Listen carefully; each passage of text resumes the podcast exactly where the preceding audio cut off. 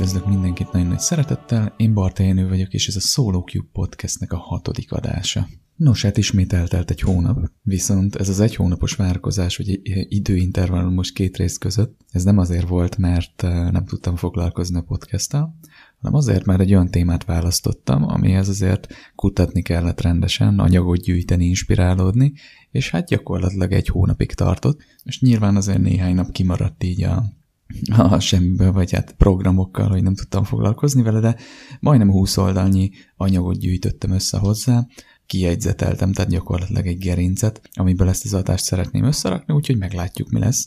Nagyon érdekes, és egyébként hosszú adásnak ígérkezik. Egyébként így a bevezető hírblogban, ugye meg szoktam említeni azt, hogy hányan követnek, vagy éppen hogy alakul a, a podcastnek a sorsa, egyre többen hallgatják az adást, megint, vagy megint csak nem kell itt ilyen százas léptékben gondolkozni. Legutóbb ilyen 15 aktív hallgatót mutatott nekem a metrika, az Anchor FM-en, meg a Spotify-on is egy külön, tehát nagyjából ilyen 15-20 ember hallgathatja, és ez tök jó, mert ennyi ismerősöm nincs is, aki egyáltalán tudja, hogy erről van szó, tehát azért felfedezték már néhányan, és hát remélem egyre többen lesznek a hallgatók, mert nagyon szívesen csinálom, és örülök, hogyha van pozitív feedback, amit már egy-két ismerősömtől kaptam is. Másik fronton pedig, aki esetleg már járt a SoloQ-nak a, a weboldalán, a soloq.hu-n, az láthatta, hogy, hogy foglalkozok játékprototípusokkal, azaz most konkrétan egyel. Ez a East nevezetű projekt, most egy egész jó kis fordulatot vett, ugyanis elkezdtük teljesen újraírni ezt a prototípust egy teljesen másik alapon, nagyjából ugyanazt a játékot, csak egy sokkal egyszerűbb formában, hogy tesztelhető legyen, balanszolható legyen, meg egyébként ugye a, inkább a tesztelés a lényeg, hogy oda tudjuk rakni emberek elé, és meg tudják nézni a logikákat, hogy mennyire élvezik esetleg, hogy egyáltalán meg tudjuk nézni, hogy milyen hatással van rájuk a játék, azok az apró logikai mélységek, amiket beleraktunk, milyen könnyen fedezik fel, stb. Hamarosan úgy néz ki, hogy publikálni fogunk egy, egy weboldalt, vagy hát egy linket, gyakorlatilag a SoloQ-n, ahol ezt egy v 1 be lehet játszani egymás ellen ezt a játékot, vagyis ezt a prototípust, bárki játszhat vele, meg persze fogjuk tesztelgetni, és utána fejleszteni egy adott irányba. Úgyhogy ez is egy nagyon jó hír, hogy a, a, a ekte játék fejlesztés és design oldal is halad most így, úgyhogy izgalmas. Folytatjuk. Na de rákanyarodva az adás témájára, ami nem lesz más, mint a rejtélyek és a misztikum videójátékokban, és ennek a természetesen design oldala, játék design oldala. Miért is gondolom, hogy egyébként ez egy hosszú adás lesz? Azért, mert a, a, az inspirációt ez az adáshoz egy videó adta, általában ez így szokott működni, hogy látok egy videót, vagy játszok egy játékkal, és ugye azt a téma elkezd érdekelni, kicsit elkezdem kutatni, és akkor beleragadok, és lesz belőle egy ilyen 20 oldalas jegyzet. Ez a videó, ez a Jacob Geller nevezetű youtubertől, a The, The Decade Long Quest for Shadow of Colossus Last Secret nevezetű videó. Ez egy fantasztikus dokumentari, vagy egy ilyen kis dokumentum filmecske. Gyakorlatilag első körben ennek, a, ennek ezzel a történettel fogunk foglalkozni, ami ebben a videóban kifejtésre kerül. Maga a videónak a tartalma lesz a, a gerince ennek a, ennek a történetnek, amit elmesélek, de én is kutattam hozzá anyagokat, úgyhogy a, a videóhoz képest egy-két újdonsággal is ezzel fogok tudni, vagy fogok tudni mondani egy-két újdonságot. És ugye egyébként a játékokban a rejtélyeket ezzel a, ezzel a történettel, ami a Shadow of Colossussal és annak rajongóival történt, meg remekül be lehet mutatni. Ugyanakkor van egy nagyon kellemes és felmelő tanulsága az egész történetnek, ami, ami számomra nagyon kedves és motiváló. A történet után pedig bele tudunk menni, és ugye magára a történetre, meg magára a játékra, Shadow of nagyon jól tudunk hivatkozni a design oldali kibontásban, hogy maga a rejtély és a titkok hogyan manifestálódnak játékokban, hogy lehet ezt úgymond jól csinálni, vagy milyen eszközök vannak arra, hogy ezt jól tudja egy designer csinálni. Aztán pedig a végén levezetésnek néhány ilyen teljesen random creepy, vagy éppen érdekes, vagy éppen felemelő történetet, apró történetet szeretnék megosztani játékokkal kapcsolatban, hogy hogyan találtak meg, vagy léteznek még nem megoldott rejtélyek bizonyos játékokban, vagy éppen, éppen igen, hogyan oldottak fel rejtélyeket. Szóval ez lesz így nagyjából az adás, és hát a jegyzeteket újraolvasva ez egy nagyon izgalmas téma, és nagyon sok érdekes dologról fogunk most beszélni. Úgyhogy hát vágjunk is bele. Tehát Shadow of the Colossus. El- először is, aki nem játszott még ezzel a játékkal, mindenképp tegye meg. Én azt ajánlom, hogy egy PS4 Pro-val, de legalább egy PS4-jel próbálkozzon a felújított verzióval, mert uh, fantasztikus élmény lesz, vagy lehet. Ha érzékeny valaki a spoilerekre, vagy, uh, vagy ilyesmi, akkor, akkor meg, meg szeretné ezt a játékot megismerni, már csak alapból, hogy megnézett egy trélert, vagy, vagy most csak így random kedvet kapott hozzá, akkor ne hallgassa meg ezt az adást, hanem előbb játsza a játékot, aztán jöjjön vissza ide. Mert azért meg kell említsem, hogy elég sokat fogok beszélni a konkrét játékelemekről, és a játékon belül létező dolgokról. De a Shadow of Colossus, Shadow of the Colossus, ez egy nagyon-nagyon különleges játék, amit sokan nem is igazán értenek. Ez most nem egy ilyen, egy ilyen fellengzős művész duma, hogy, hogy ehhez így el kell szállni, meg, meg így mögé gondolni, meg nem, hanem ez a játék egy viszonylag korai adaptációja a most már elég népszerű indie kategóriának, ami a Boss Rush. Nem ez volt az első Boss Rush játék, de az első ilyen híresebb játék, ahol konkrétan az RPG elemeket, ami egy, ami egy szerepjátékban így, megjelenik, hogy, hogy szörnyeket ölünk, fejlődünk, tárgyakat szerzünk, stb. és utána legyőzünk bosszokat. Ezeket teljesen kibéle, kiszedték a játékból, és csak a bosszokat hagyták meg. Tehát elmész A-ból B-be, boss tölsz, aztán elmész B-ből C-be, boss tölsz, és mögötte van valamilyen történet. Ezt sokan nem értették, és, és ezáltal egy negatív attitűddel álltak a játékhoz, nem értették, hogy a, a különböző bosszok között miért nincsen semmi. Ezt most csak így bevezetésként akartam elmondani, mielőtt belemennénk a konkrétumokba. Tehát egy nagyon abstrakt történet is van a háttérben, ami egyáltalán nem megszokott narratív, tehát megszokott narratívával történik, mert történetet mesélnek neked, viszont úgy körülbelül, mint a Dark Souls, tehát ilyen nagyon kriptikus az egész, és alig, alig értesz belőle valamit. Tehát nagy valószínűséggel az egyszerű játékos, ha érdekli a történet, a wikin fog kikötni. És igazából a lényeg az, hogy semmilyen szinten nem egyértelmű a játék. Tehát a, a motivációk, akár a mozgás, a történet, a világ, minden egy kicsit fura, és egyszerűen árasztja ezt az ilyen, ilyen nagyon furcsa, idegen, rejtélyes atmoszférát. Nem mindenki ugyanannyira érzékeny erre, mert nem mindenki ugyanazzal a célral ül lejátszani. Tehát ugye, hogyha most egy picit a játékdizájnba kanyarodunk, akkor a különböző célcsoportok abból, alakul, abból is alakulnak ki, az is egy, egy szűrő, hogy ki, ilyen, ki milyen motivációval ül lejátszani.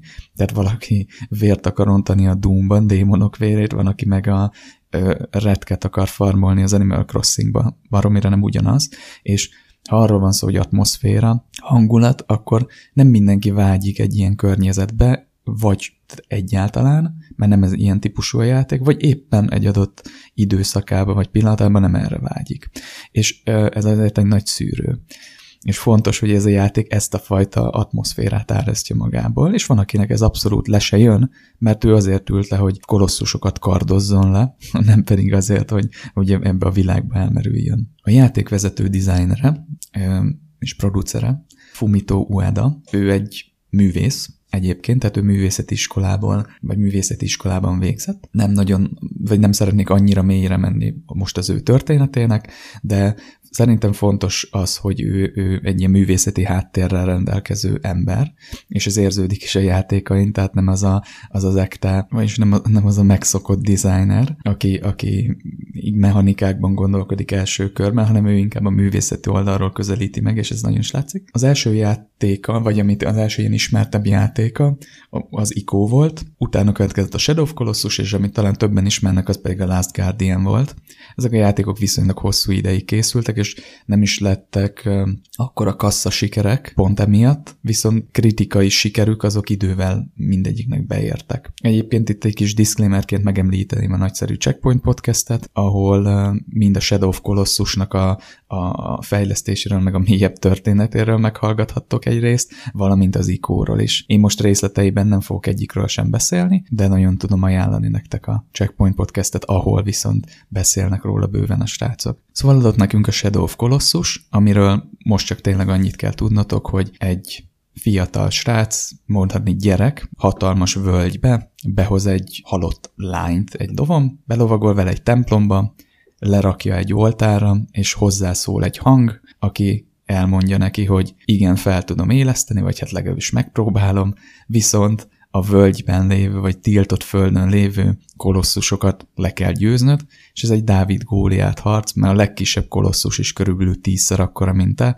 hát a legnagyobb meg nem tudom, ezerszer. Úgyhogy ez a lényeg, ez a, a Shadow of Colossusnak az alapfelütése, de majd látni fogjátok, hogy ez jóval mélyebb azért. És ugye titkokról és rejtélyekről fogunk beszélni. Ezért is választottam ezt a történetet, mert itt egy olyan rejtélyről van szó, amit több mint egy évtizedig kutattak az emberek, rajongók, és sok ember, tehát ha, ha jól tudom, több száz ember keze munkája benne van ebbe, és több mint egy évtizedig. És elképesztő elméletek, ötletek, konkrét a játékon belüli fizikai munka manifestálódott ebben az egészben. Úgyhogy amellett, hogy nagyon-nagyon érdekes, nagyon motiváló is, és a magának a történetnek a kicsengése, és fogalmazunk úgy, egy tündérmese, tehát a, egy csodálatos vége van. Úgyhogy most ennyit a Shadow of the Colossusról előjáróban, és szerintem a, a e, történet történetnek nyomán majd azért jobban kikristályosodik, hogy milyen játékról is van szó. Tehát a Shadow of the Colossus PlayStation exkluzív játék, ugye ennek van, van már egy felújított változata, meg van egy, egy eredeti régi változata, és most a eredeti régi változatról beszélünk. Ké, egészen 2007-ig kell visszamenni ennek a történetnek az elejéhez, ahol elindult, ugyanis egy PlayStation fórumon egy Escadia nevű user kirakott egy hatalmas fórum bejegyzést, ugye nyitott egy threadet, az volt ennek a címe, hogy Quest for the Last Big Secret, Mysteries of Shadow of Colossus. Escadia remekül megfogalmazta ebben a posztban, hogy a Fumito Ueda, ugye a játék designere, tehát híres arról, hogy mennyire figyel a részletekre, amik sok esetben valódi jelentéssel bírnak a játék, játékaiban. Ugye az ICO-ban, meg a, meg a Shadow of Colossusban is így volt. Ahogy a map designban megjelennek különböző geológiai képződmények, vagy mesterséges építmények, de hogy például a megmentésre váró Mono, ugye, aki a lány, akiről az előbb beszéltem, ruháját fújja a szél. Tehát ugye ez egy 2000 2000-es évekbeli, 2000-es évek eleje játéknál ez nem volt még alap, hogy, hogy ilyen részletes, ilyen részletekre figyelnek a designerek meg a játékfejlesztők, hogy, hogy például fújja egy ruhát a szél, vagy ilyesmi, és a, az Uedának a játékain látszik, hogy olyan részletekre is figyeltek, amik így játékdizájn szempontjából, meg a játék egész szempontjából amúgy relatív feleslegesnek tűnnek. És ezt, ezt ugye többen észrevették, és hát elkezdenek jeleket keresni az emberek, ez egy, ez egy, termé- egy, egy teljesen természetes viselkedésünk, majd látjuk későbbiekben is, és ami, ami mondjuk ennél fontosabb volt, már ez csak egy, egy bevezetés volt, hogy Escadia felvetette a Theory of Intersecting Points, azaz a metszőpontok teóriáját, ami egy iszonyatosan érdekes teória volt, vagy egy ilyen, egy ilyen ötlet egy titokra a játékban, mivel a játék intrójában azt mondják, hogy az egész világ egy ilyen metszőpontok rezonanciájából alakult ki, származik. Sokan gondolták, hogy ez nyilván csak egy metafora. Ugyanúgy, mint, mint Dark Souls-ban, ahol nagyon szofisztikáltan fogalmazunk így elmesélve a történet, ott is csak egy, ott is rengeteg metafora van, de SKD felfedezett négy különböző piktogrammal bíró, vagy piktogramot ábrázoló burkolati elemet a fő templomban, ahol a játék kezdődik, melyek nem tökéletesen, és némi képzelőerővel, de, de nagyon szépen, és tényleg beleláthatóan mutatják a, a tiltott föld, a Forbidden Lands, a játéktér bizonyos, bizonyos pontjait. Tehát nagyon jól reprezentálják. Például két óriási oszlop, ahol Vander, a főszereplő bejön, megérkezik a, a völgyben, vagy a, a, az intróban, vagy a 15. kolosszusnak a arénájának a bejáratánál az oszlopsor, viszont itt még mindig nem áll meg a történet, ugyanis ezeket a helyszíneket, mint pontok összekötjük, akkor kiadnak két egyenest, amik metszik egymást egy helyen. Majdnem egy, hát nem tökéletes kereszt, de egy ilyen kereszt formában. És nyilván felvetődik a kérdés, hogy hova mutat ez a meccéspont, viszont erről később fogunk beszélni, de legyen elég az, hogy nem a semmibe, hanem egy helyszínre mutat. Ez elképesztően érdekes volt, és várhatóan fel is kapta rendesen a fórum, rengetegen kezdtek írni, és természetesen próbálkozni az adott helyen, hogy megfejtsék a titkot. És igen, elkezdett eléggé pörögni ez a thread, és Eszkédia öt oldallal később már, ami egyébként nagyon hosszúnak számított, tehát már ez is mutatja a népszerűséget. Úgy fogalmazott, hogy van, karnyújtásnyira van a megoldás, barátaim, már csak egy kicsi kell hozzá. Na és hát ez a fórum végül oda vezetett, hogy 562 oldalas lett, és az első poszt ez 2007-ben érkezett, ugye a nyitó poszt Eszkédiától, és az utolsó 2016-ban. Tehát egészen 2007-től 2016-ig működött ez a fórum. Nem csak a fórum volt ennek a kutatásnak a platformja, hanem utána ez, ez ment tovább. Na, szóval ez a Theory of Intersecting Points, és ebből, ebből indul az egész történet, ez még csak a nagy, ez még csak a küszöb, a bevezetés, mert ami ezek után történik, az az, az, az igazán érdekfeszítő. Viszont beszéljünk még kicsit a designernek, Fumito Udának az előző játékáról, az ikóról, mert uh, ahhoz, hogy uh, értsük a, a későbbieket, meg legyen még, még egy kis kontextus, ahhoz ezt érdemes megnézni. Az Udának az előző játékban korábban Zikóban is voltak easter eggek, rejték például a híressé vált fénykard, ami önmagában egy elég furcsa dolog volt, mert egyrészt nem feltétlenül volt nehéz megtalálni, valamint a, a kard megszerzése, mintha egy ilyen anti-különleges élménynek lett volna meg, meg koreografálva. Most ez egy kis spoiler lesz, hogy hogyan kell megszerezni ezt a kardot, és mi vár rád, amikor megszerzed a kardot.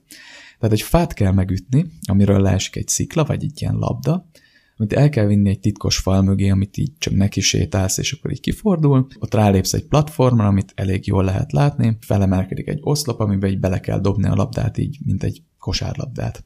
Aztán a kard nem megjelenik így fényben úszva, így, így ilyen, ilyen angyalok áriáznak közben, maga minden csodájával, hanem adott egy kis ablak a falon, és azon bedobják, mint, mint amikor a paraszt áthajítja a szemetet a szomszédba és nem is beleáll a földbe a kard, hanem a markolatára esik, és egy ilyen, egy ilyen kicsit ilyen szánalmas puffanással így tök-tök, így leesik a földre. Na most tekintsünk ettől el, a, a stílusától ennek a titoknak. Lássuk azt, hogy ez azért fontos, mert tényleg fektettek energiát abba, hogy titkokat csináljanak a játékaikba. Ugye az egész hangulata egy nagy titok, de, de fektetnek energiát. Volt egy interjú is, ahol vagy maga Fumito Ueda, vagy egy fejlesztője azt nyilatkozta, hogy vannak még titkok a Shadow of the Colossusban, amik arra várnak, hogy megtalálják őket. Ezen a fórumon és ebben a közösségben, ami már kialakult ez a titok körül, túlnyomó többségben voltak azok, akik, akik ontották magukból az elméleteket, és kerestek szüntelenül, mint azok, akik megkérdőjelezték volna a forrásukat. Így iszonyatosan felpörgött a fórum, ugye ez a majdnem 600 oldalra végül. Tehát kialakult egy ilyen nagyon elszánt közösség. De ez nem is volt véletlen, mert ugye beszéltünk itt egy kettősségről, vagy hát ez nem kettősség, tehát hogy egyszerűen egy szubjektív dolog, hogy ki hogy tudja befogadni ezt a játékot, ennek a hangulatát.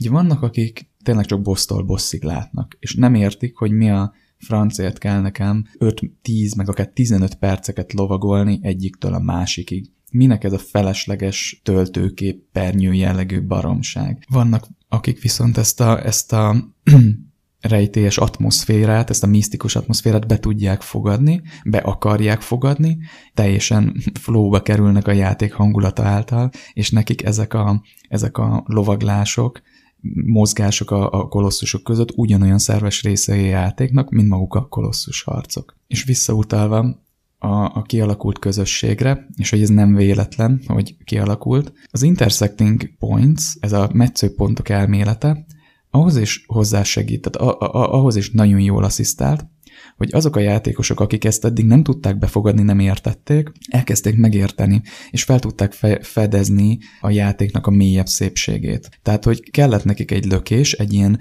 egyértelmű kapaszkodó, egy ilyen rejtély, de aztán teljesen másképp látták a, a játéknak, a, a játékteret, és azt, amit, amit uh, Uedának a csapata belerakott ebbe, ebbe a világba. Sokan kritizálták, hogy a, kolosz, a játékot, hogy a kolosszusok között nincs semmi, viszont ugye van egy réteg, aki meg értette ezt a koncepciót, és látta, hogy nagyon is sok minden van két kolosszus között, és egyre többen lettek ezek az emberek. Az a játéktér, amit két kolosszus között van, funkcionalitás szempontjában valóban szinte teljesen üres, mégis úgy van összerakva, hogy így árasz magában egy kifejezetten ilyen különleges érzetet. Te most egy tiltott völgyben vagy, és, és ezt érzed is minden ilyen furcsán érintetlen, mégis valahogy veszélyes kicsit, és félelmetes, ugyanakkor szétnézve békés, megnyugtató. Tehát itt is egy ilyen nagyon jól talált kontraszt, és nagyon jól megvalósított kontraszt van. Na és erre elképesztő igényességgel épít a játék, és ez akkor is bőven érezhető, amikor csak kolosszustól kolosszusig mozogsz. Adottak a kolosszusok. Elmegyünk az egyikhez, legyőzzük, vissza a főtemplomba, majd megyünk a következőhöz. Ha így teszünk, akkor a játéktérnek maximum így a 30-40 százalékát fogjuk látni. Ez egy tudatos döntés a játékdizájn szempontból. Így a játékban méltán felvetül a kérdés, hogy miért fektettek jelentős mennyiségű időt és pénzt, ugye mégiscsak játékfejlesztésről beszélünk, hogy megalkossanak a szükségesnél 60-70%-kal több játékteret. És itt nem hátterekről van szó, a fő csapásvonalnak, ahol haladnod kell, adnak egy bizonyos szintű kontextust, nem itt teljesen kiépített gyönyörű tájakról van szó, amik teljesen me- külön esnek a főcsapásvonaltól, amik olyan részletessége vagy még nagyobb részletességgel ki vannak dolgozva, mint ahol egyébként a kolosszusok között mozogsz. És úgy értem, hogy teljesen félreeső, hogy energiát kell fektetni abba, hogy eljuss oda, ahol idézőesen nincs semmi. Tehát egy táj, de, de egy elképesztő részletességgel megalkotott földrész táj. Na és hát ne, a játékosoknak nem ez volt a kérdés, hogy miért fektettek bele energiát a fejlesztők, hanem mi van, ha mégis van ott valami? Mi van, ha ez nem csak egy digitális táj, hanem tényleg jelentése van, jelentősége a játék szempontjából. És a Shadow of the Colossusban már alapból találtak néhány igen durva titkot.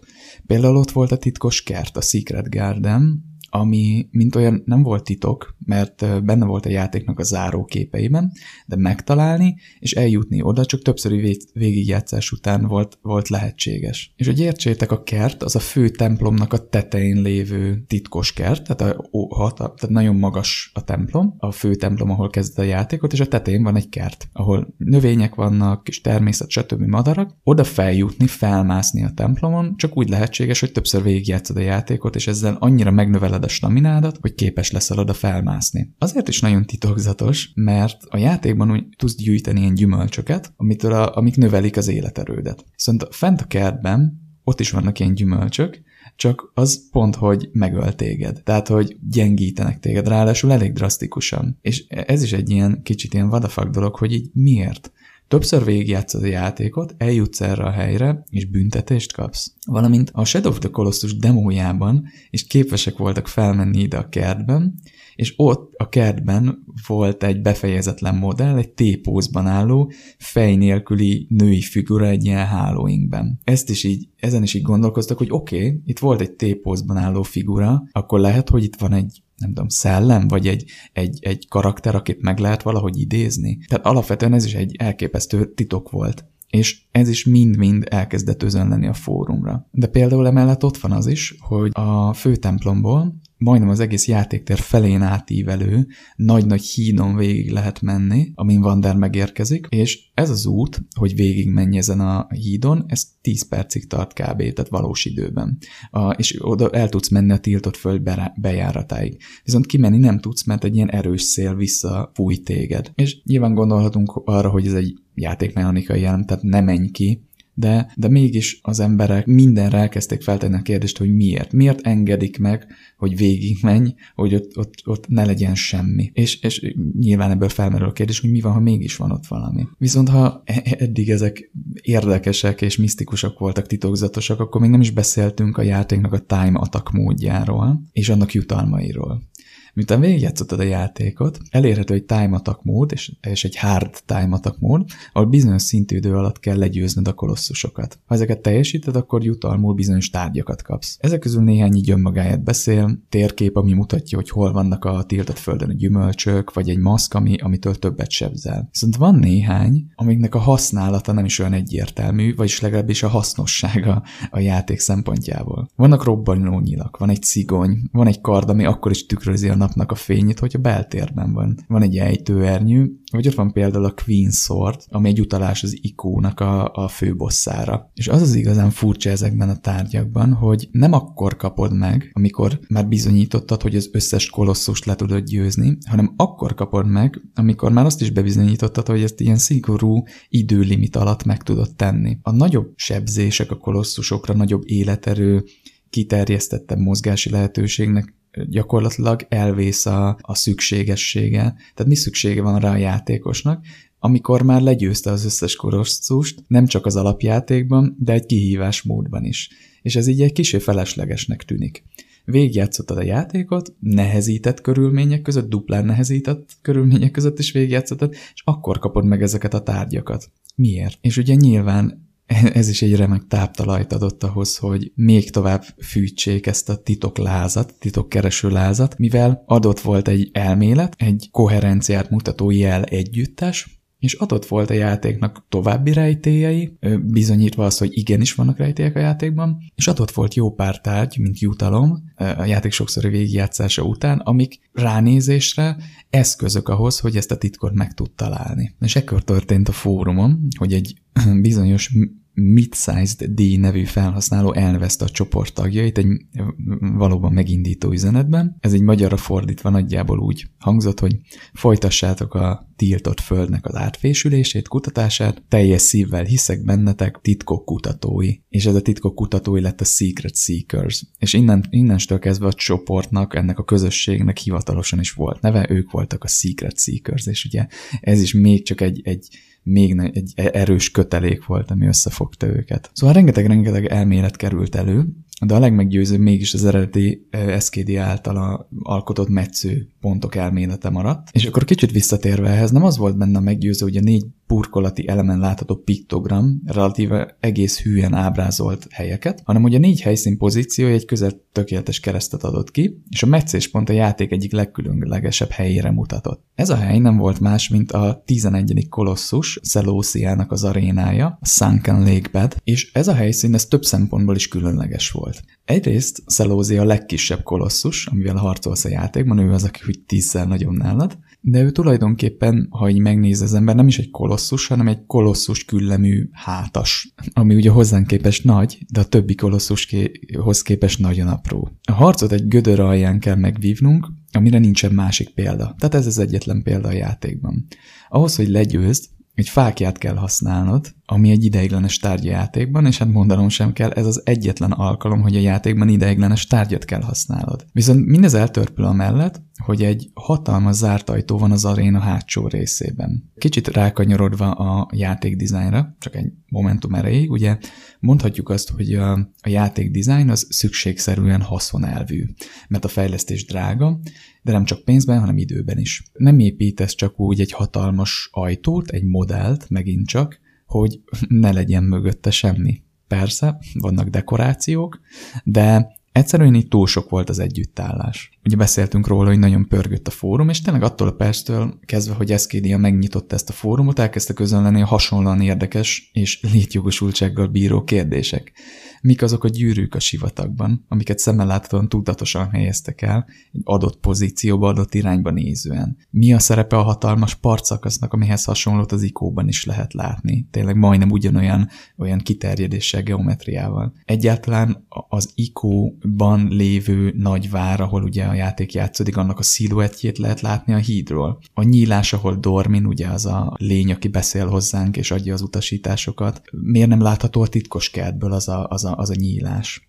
És hát özönlöttek ezek a fajta kérdések, és az intersecting points mert ezeket is elkezdték kutatni az emberek, úgyhogy elkezdett kialakulni egy tényleg egy ilyen titokkereső fórum, és nagyon-nagyon élvezték ezt az emberek természetesen. Ugye beszéltünk a Subnautica kapcsán, és megint egy kis játékdizájn a design alappillérekről és ha valaki még nem hallgatta meg a szubnautikás adást, azt tegye meg, de összefoglalva vannak alappillérek, amikre az egész játékot építjük. Ugye a szubnautika esetén ez az ismeretlen volt, ott is a titokzatosság, egy kicsit az ismeretlentől való félelem, a mélységtől való félelem, tehát ez ilyen, ott ezek az alappillérek gyönyörűen megvoltak, de például funkcionális alappillérek is voltak, amik ugye a víz alatti lények, vagy éppen a hajóépítés, és a Shadow of the Colossus esetében ezek a megválaszolatlan kérdések, rejtélyek, titkok, ez az atmoszféra, ez egy érezhető design alappillér. Idegenek vagyunk egy idegen földön, és a beszéd vagy írás alapú narratíva szinte semmilyen háttértörténetet, információt nem, hogy gyakorlatilag bármi, amit a játékban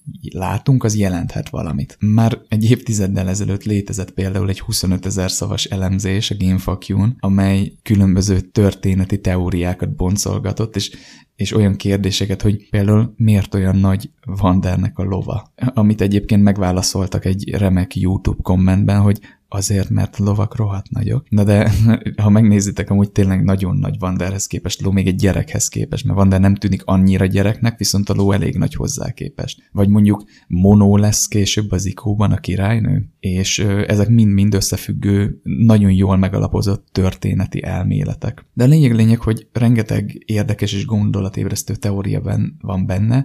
Például nekem van egy kedvencem, hogyha a játékot végigjátszod, akkor egy ilyen megszokott, igaz igazságnak, és, és ilyen megszokott történetnek elkönyvelet, hogy van a hős Vander, aki meg akarja menteni a nőt, és, és ott van Dormin, egy gonosz isten, aki ugye utasítást ad neki, hogy ölje meg a kolosszusokat, és akkor majd jól átveri.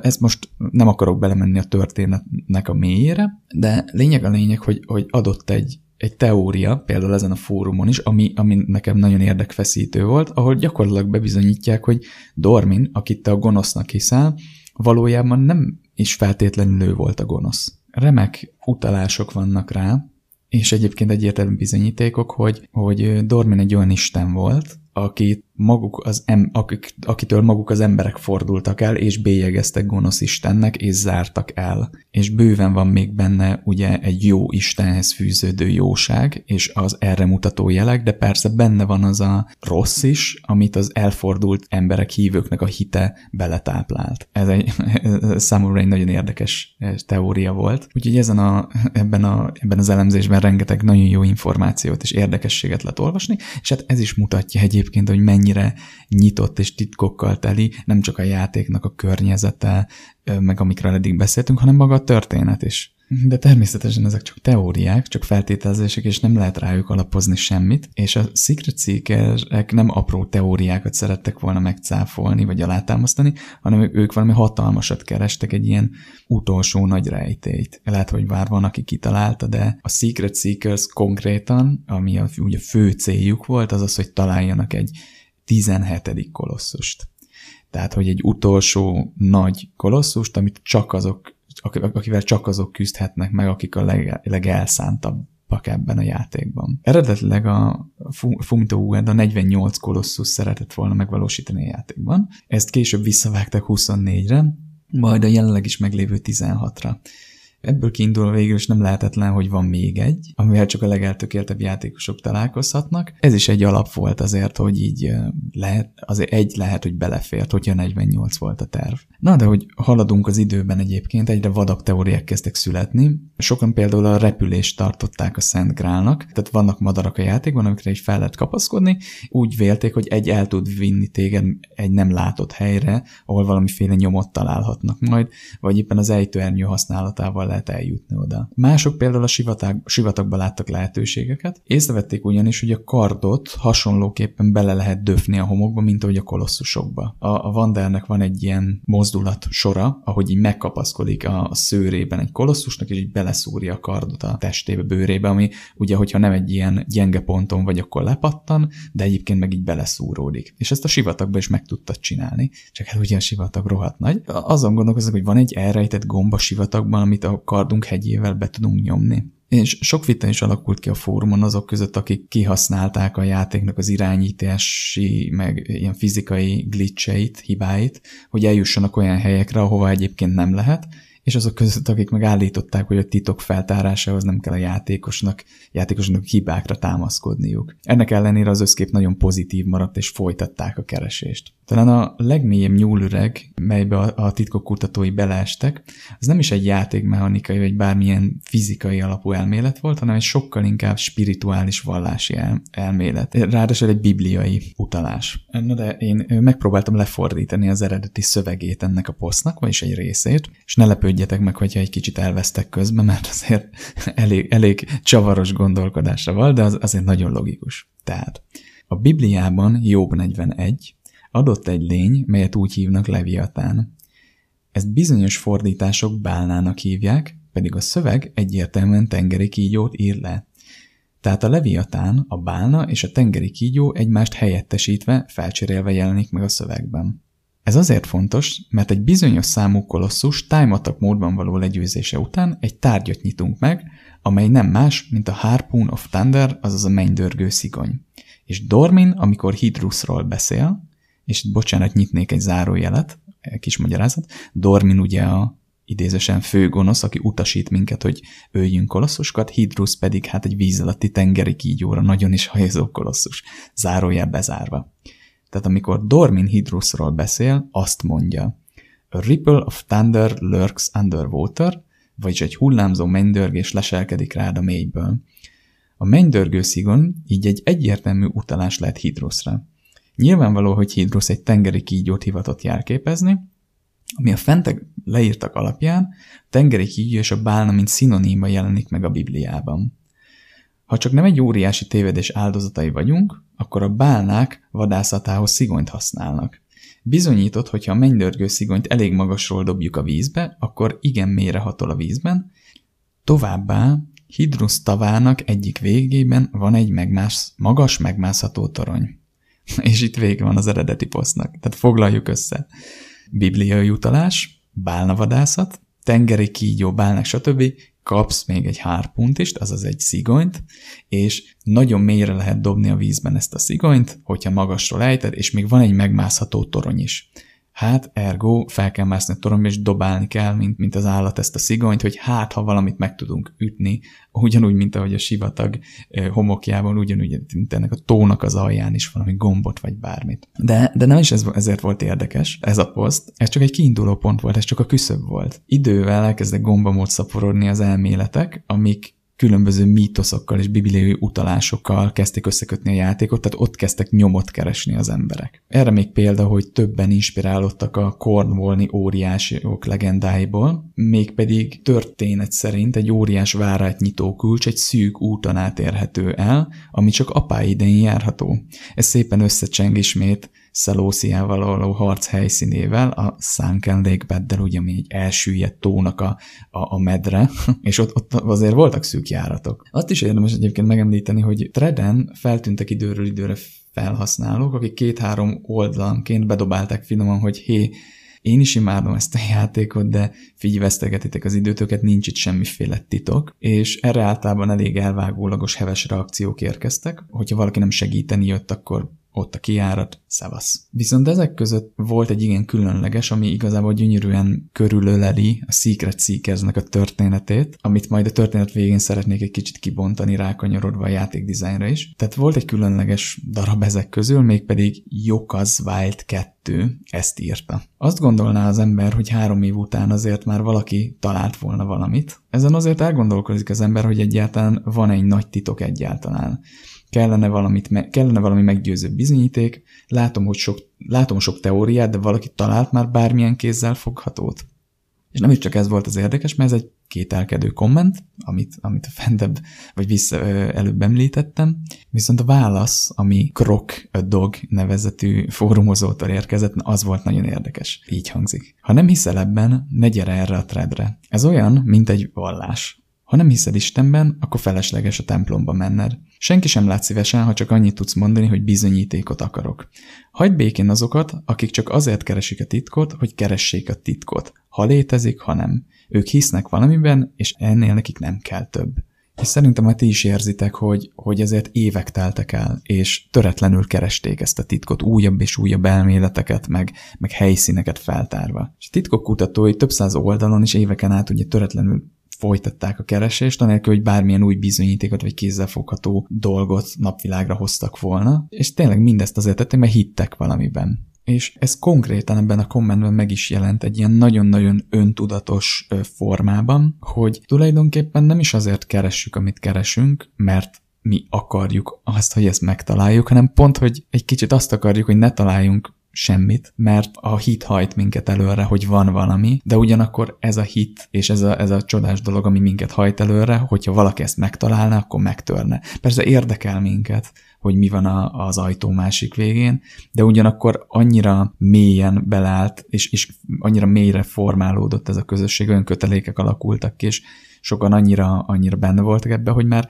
kicsit visszafordult ez az egész. És ha egy kicsit megint csak egy ilyen spirituális útra tévedünk, akkor lényegében a Secret Seekers magáévá tette a főhős, Vandernek az elszántságát, miszerint elutasítják az egyértelmű valóságot, mert minden tény mutat, és egyre mélyebben merülnek az ismeretlenbe, hogy megtalálják azt az igazságot, melynek létezéséről amúgy meg vannak győződve. Ha belegondoltok, képtelenség tudatosan egy ilyet létrehozni, de erre, erre mégis formálódott egy közösség. Tehát ezt tudatosan játékdizájn szempontból nem lehet létrehozni. De mégis sikerült egy olyan titkot megvalósítani a játékban, amire egy évekig, évtizedig kitartó közösség szerveződött. És gyönyörű szép párhuzamot mutat a játéknak a, a létező történetével ez. Na, és hát eljött az idő, megtörtént, megérkezett a várva várt hatalmas fordulat. Azt gondolhatnánk, hogy megtalálták a titkot, sajnos nem így történt, hanem a hatalmas fordulat egy teljesen más módon érkezett meg, mint ezt sokan várták volna, de megérkezett. 2008. augusztus 27-én megjelent a tereden egy Pico nevezetű felhasználó, aki csak egy YouTube videó linket dobott be, és csak annyit, hogy nézzétek ezt meg, srácok, érdekesnek fogjátok találni. Pico csatornáját hamar törölték, de a fórum írásai alapján egyértelmű volt, hogy a felfedezései mások voltak, mint az eddigiek, lehetetlen helyeken állt, vizsgálta a pályát, falak mögé jutott be, meg repült. Pico nem tett más, mint emulálta a PS2-es játékot, és kihasználta az emulátorokat, a lehetőségeket, hogy megtörje a játékot. Ugye akkoriban 2008-ban még a PS2 emuláció még nem tartott olyan magas szinten ám, tehát azért ez nem volt könnyű, ezért van az, hogy nem is gondoltak akkor rögtön, hogy itt most emuláljanak. PC-k sem tartottak még ott legalábbis, amik az emberekhez eljutottak, meg amit meg tudtak építeni, meg az emulátorok sem. Tehát az emulálás akkor még olyan volt, hogy azért jóval nagyobb tudás kellett hozzá. Tehát akik, akik most arra gondolnak, hogy hát miért nem emulálták eddig, azért mert nem volt könnyű, tehát nem volt olyan egyszerű, mint most. Na most a kutatóinak Pico egy áldás és egy átok is volt egyben. Ugye beszéltünk arról, hogy itt volt ez a, ez a hit, ami konkrétan már mint egy vallás szerveződött a titok köré. És hát nyilván ezt nem mindenki fogadta túl pozitívan, hogy adott egy játékos, aki ezt lerombolja. Tehát átok és állás volt egyben, mivel évek óta húzódó teória szálakat vart el, ugyanakkor, hogy mondom, sokak hitét rombolta le, és hát teljesen átfordította a dolgok állását, hiszen gyakorlatilag a, a, a titkok vallásában, vagy a nagy titkok vallásában ő egy ilyen, ilyen imádott és egyben gyűlölt istenként kibe járt a játék zárt falain, meg jutott el helyekre, és a végén már nem maradtak titkok. Na most ez azért volt szörnyű, mert a Secret Seekersnek szembe kellett nézni a valósággal, hogy nincs a falak, völgyek, sziklák mögött semmi, és sajnos nincsen 17. kolosszus. Egy emulátorral dolgozó user az összes titko- titokra pontot, tehát hogy bizony emögött nincs semmi, itt nincs a sivatag alján semmi, úgyhogy hát ennyi volt, vége van a, vége van a koncertnek. De ez, ez, itt felmerül a kérdés, hogy ez azt jelenteni, hogy nincsen titok? Tehát, hogy, hogy belátunk a falak mögé, és ettől függetlenül tényleg ennyi?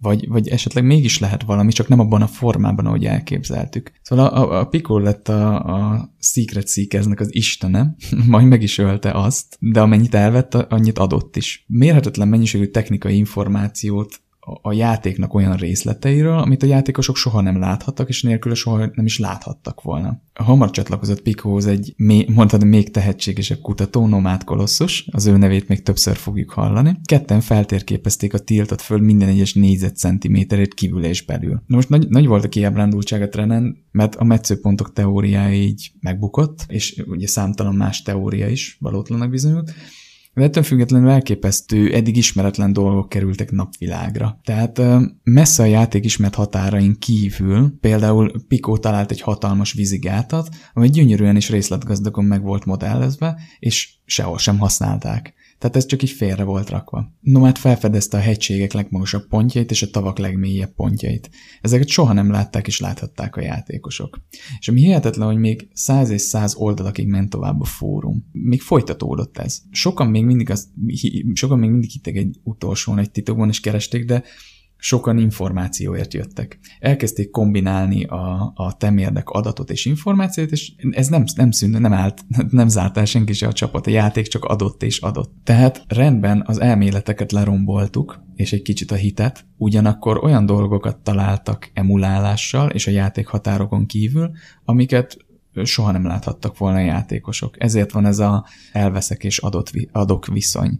Tehát a, a Secret Seekers az elméletek terepéről átlépett a, a, a gyakorlatba, és olyan titkokat kezdtek el keresni, amik benne vannak fizikailag a játékban, viszont egyébként soha nem láthatta volna ezeket senki másképp. És ez egy elképesztő utazás volt, és olyan analízisek, információ megfeleltetések, párhuzamok feltárása született meg egy PS2 fórumon, eltökélt játékosok által, amire példát nem nagyon lehet látni a gaming világban, de egyáltalán még a világon is nehezen. És hozzátenni, hogy ez egy játék, tehát hogy, és érdemes visszatérni kicsit ugye a kontextus, hogy, ez egy a Shadow of the Colossus egy ilyen titkokkal és tűzdelt rejtélyes atmoszférájú játék, és ezt tudta tenni az emberekkel. Hogy ennyi, ennyi energiát tudtak beletenni, és ennyi időt csupán azért, mert hittek valamiben. Ugye mondhatnánk azt, hogy ez a, a Secret Seekers-nek a második felvonása volt, tehát ez egy új érája, és ennek egyértelműen Nomád Kolosszus lett a legeltökéltebb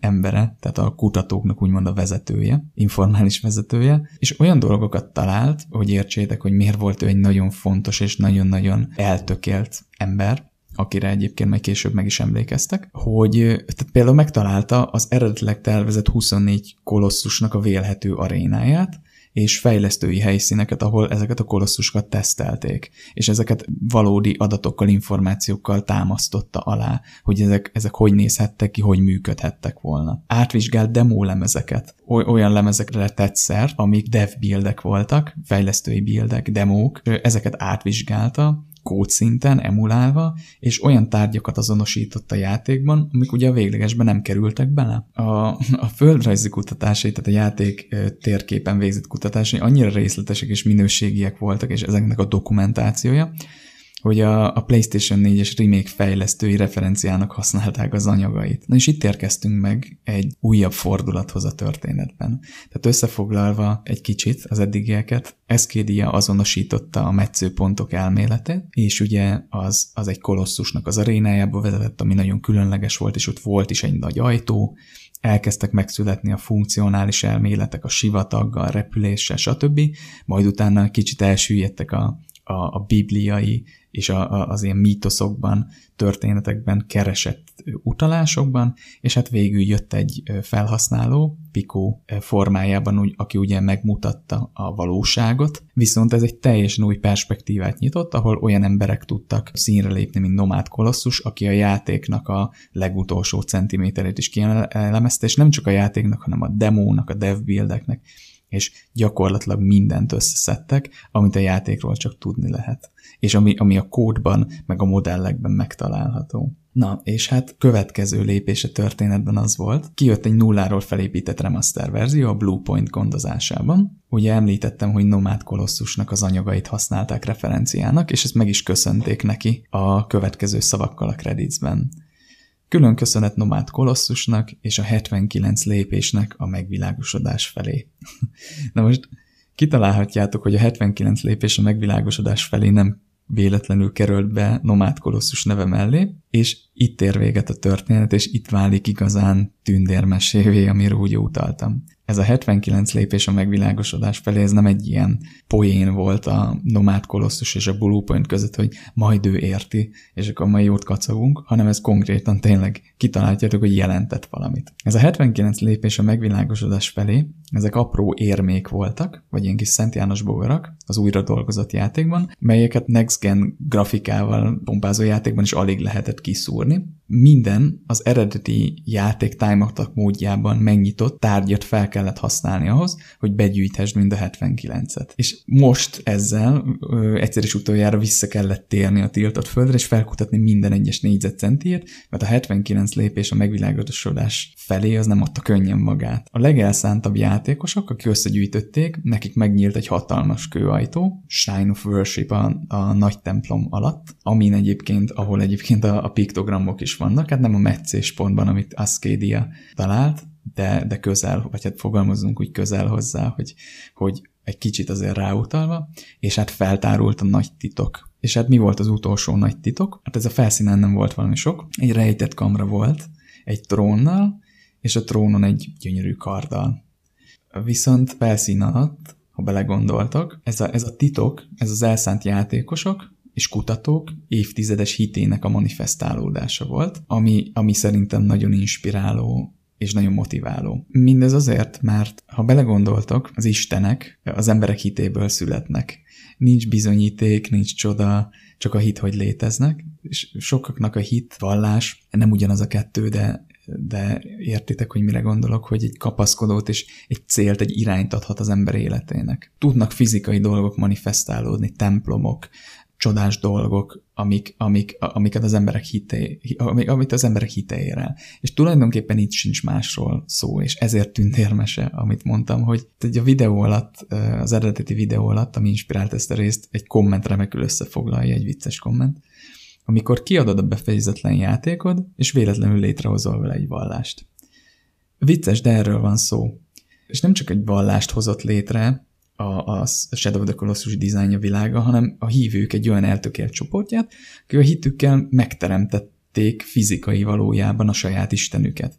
Ha csak ez egy rövid ideig, pár hónapig tartó fellángolás lett volna egy PS fórumon, vagy akár hetekig, soha nem veszik észre az emberek. Ha nem tartják fent egymásban a hitet, mint egy vallásban, és nem állnak elő újabb és újabb teóriákkal, akkor lehetetlen volna, lehetetlen lett volna, hogy ez a történet a vége. És ugye kellettek a proféták is, ugye Pico és Kolosszus, akik lerántották a leplet, de ugyanakkor ezzel meg is teremtették azt. Szóval így ért véget a történet, hogy elszánt emberek, akik tényleg teljes szívükkel hitték, hogy van valami az ajtó mögött, egy évtizeddel később a hitükkel megteremtették azt. Nem a, nem a trón volt a lényeg, és nem is a kard, hanem, hanem a történet, hogy hittel lehet teremteni, és így végül is az élet tényleg megtalálja a módját, hogyha kitartóan hiszünk valamiben, akkor az tényleg valósággá váljon. És így a történetnek a végét tényleg egy közhelyen lehet zárni, hogy ha hiszel valamiben igazán, akkor azt meg is tudod valósítani, de a közhelyek olykor igazak, és ez egy, ez egy fantasztikus történet erre a, a már-már közhelyre, hogy tényleg nem véletlenek együttállásáról van szó. Lehet ezt hinni, hogy csak véletlenek együttállása hozta ezt létre, de az a évtized, több mint egy évtizedig tartó kitartó hit, ha nem lett volna meg, akkor ez nem, le, nem jöhetett volna létre, és így tud egy, egy hit, sok ember hite fizikailag manifestálódni, és ezt a Bluepoint is egyébként szerintem nagyon jól eltalálta, nagyon igényesen. Na, szóval ez volt a maga a történet. Szerintem ez alapján azért van egy jó elképzelésetek arról, hogy mennyire tud működni a, a titok és a rejtény videójátékokban, hogy így hirtelen lesz belőle egy, egy, egy vallás, úgymond, és egyébként egy, egy fizikailag manifestálódó dolog. Mielőtt még áttérnénk a játék design oldalra, azért még pár érdekességet a Shadow of colossus kapcsolatban elmesélnék. Néhány olyan dolog, amit, amit én így a kutatások alatt találtam, de nem nagyon tudtam úgy beilleszteni a történetbe. Először nézzünk meg néhány egyértelmű kérdést. Miért nem fogta magát a Bluepoint és rakott be egy 17. kolosszust a játékba? Na most erre az a válasz, hogy tudni kell Tudni kell a határt a játékosok, történetek, vagy akár ugye Secret Seekers előtt való tisztelgés, és egyébként a játék eredeti alkotóinak, vagy ő előttük való tisztelgés között, tehát tudni kell egy igényes határt tartani. A Shadow of the Colossusban a kolosszusok, úgymond ők, az, tehát maga a kolosszusokról szól a játék. És abba úgy nem nyúlsz bele. Tehát, hogyha tegyük fel a gyűrűk urához írnál történetet, akkor nem kezded el átírni ö, Sauronnak, Gandalfnak, Frodónak, stb. a történetét, nem kezdesz rögtön hozzányúlni a fő karakterekhez, mert az, az, az tiszteletlenség.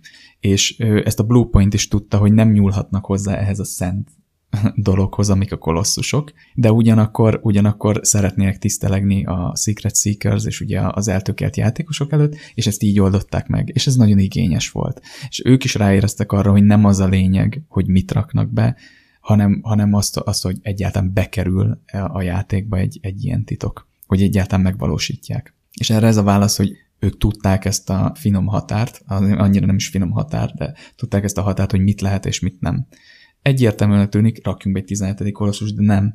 Tehát azért ez tiszteletlenség lett volna. Miért nem az intersecting points helyére rakták be? Hát ez, szerintem erre az a válasz, hogy már egyértelmű lett volna, túl egyértelmű lett volna az utalás, és ezt is, ezt is igényesen kell csinálni.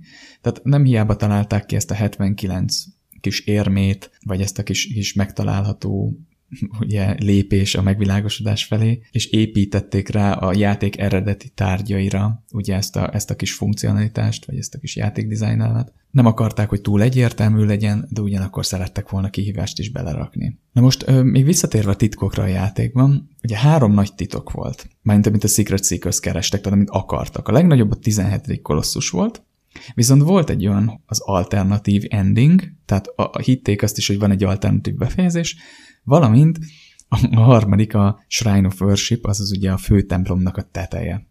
Alternatív ending nincs, de Ueda említett egy interjúban, hogy amúgy másképp szerette volna lezárni a játékot. És hát a 17. kolosszus nincs, azt már tudjuk, és a Shrine of Worship tetején sincs semmi, nincs mód felmászni, de emulálással feljutottak, és látták, hogy ott nincs semmi. Úgyhogy, úgyhogy ezt a három ö, nagy titkot is ugye leleplezték. Nyolc kolosszust kivágtak a játékból. Ezt azért mondom, hogy kivágtak, mert nem csak az ötletet vetették el, hogy akkor nyolcat még töröljünk ki, és így lett az eredeti 16, hanem ezeknek már azért a design koncept, konceptje, és valamilyen szinten a dizájnja is megvolt.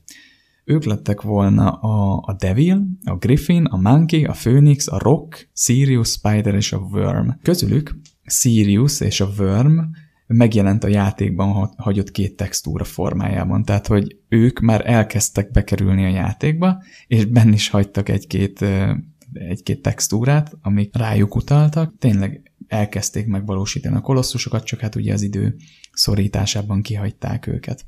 Nomádnak a blogján egyébként van egy remek összefoglaló arról, hogy mik azok a bizonyítékok, amik alátámasztják, hogy az eredeti játéktér is már 24 kolosszusra lett megalkotva, és ebből egy részlet, amikor megérkezünk a játékba, a templomnak a nyugati oldalán van 12 oszlop, keleti oldalon csak 4 van. És ez ugye 16. Tehát ugye ez, ez reprezentálja a 16 jelenlegi kolosszust. Van kilenc állóoszlop, és van három kidőlt. Ez a nyugati oldal, keleti oldalon van négy.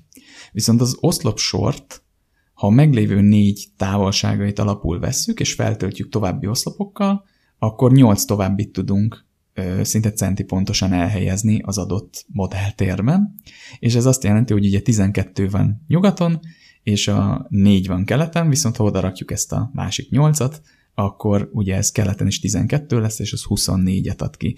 Tehát ott lett volna ugye az, a, az eredeti 24 vagy a eredetileg tervezett 24 kolosszusnak is az oszlopai. Csak azt onnan kivették. Továbbá a hivatalos artbookban találtak egy képet, amin a templom keleti oldalán több mint négy oszlop található. Tehát meg az artbookban egy olyan kép került be, ahol még azt úgy voltak vele, hogy több kolosszus tudnak megvalósítani. És szintén az artbookból kiindulva Nomád megpróbálta azonosítani a nyolc kolosszus helyét a végleges játéktérben, és igen, meggyőző bizonyítékokat talált. Ekkor került elő már az említett gát, vagy a gáttól nem messze lévő befejezetlen barlangrendszer, vagy éppen a befejezetlen hegyrendszerek, ilyen hatalmas hegységek.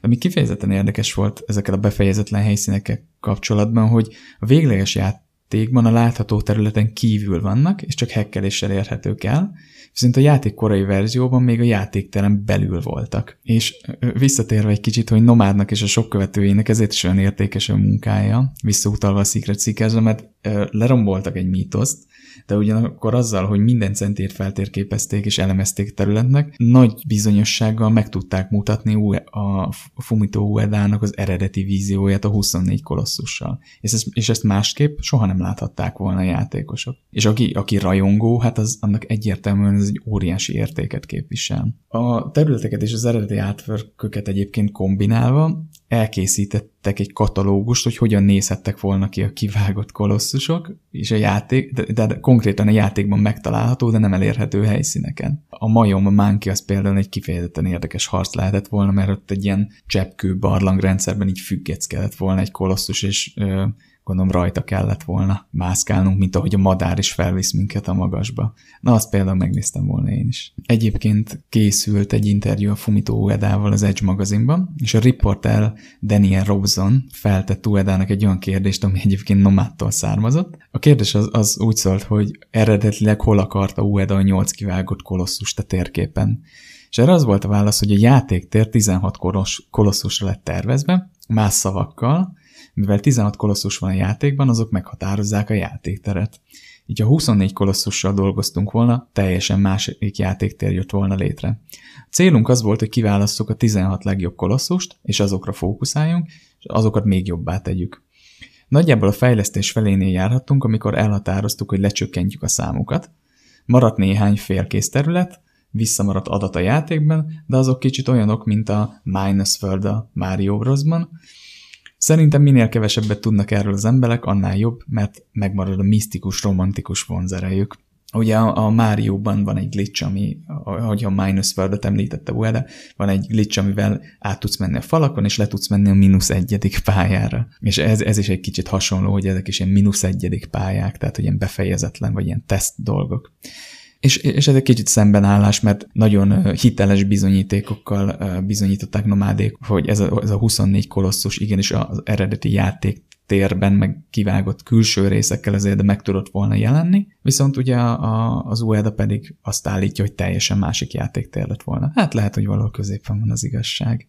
És hát igen, ezek alapján elég egyértelmű, hogy Ueda szeret a játékosok képzelő erőjére alapozni, és ez nagyon is átjön a, a játéknak a minimalista dizájnján. Ugye a részletekre való figyelés, stb mozgások, meg animálása, meg elég sok dologra nem mondhatnánk feltétlenül minimalista, de az összkép az, az egyébként egy minimalista design. Hogyha megnéztek közelebbről egy, vagy hát több komplexnek tűnő, és grandiózus népszerű játékot, akkor ezzel láthatjátok, hogy tulajdonképpen a bennük megvalósított játékmechanikák egyenként nagyon egyszerűek, és tökéletesre csiszoltak.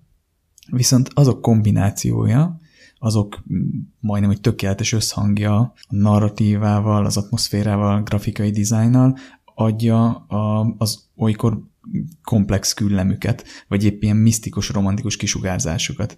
Jó példa erre a Minecraft, a Legend of Zelda Breath of the Wild, Dark Souls, Valheim, de akár egy Doom játék is, és természetesen a, a Shadow of the Colossus.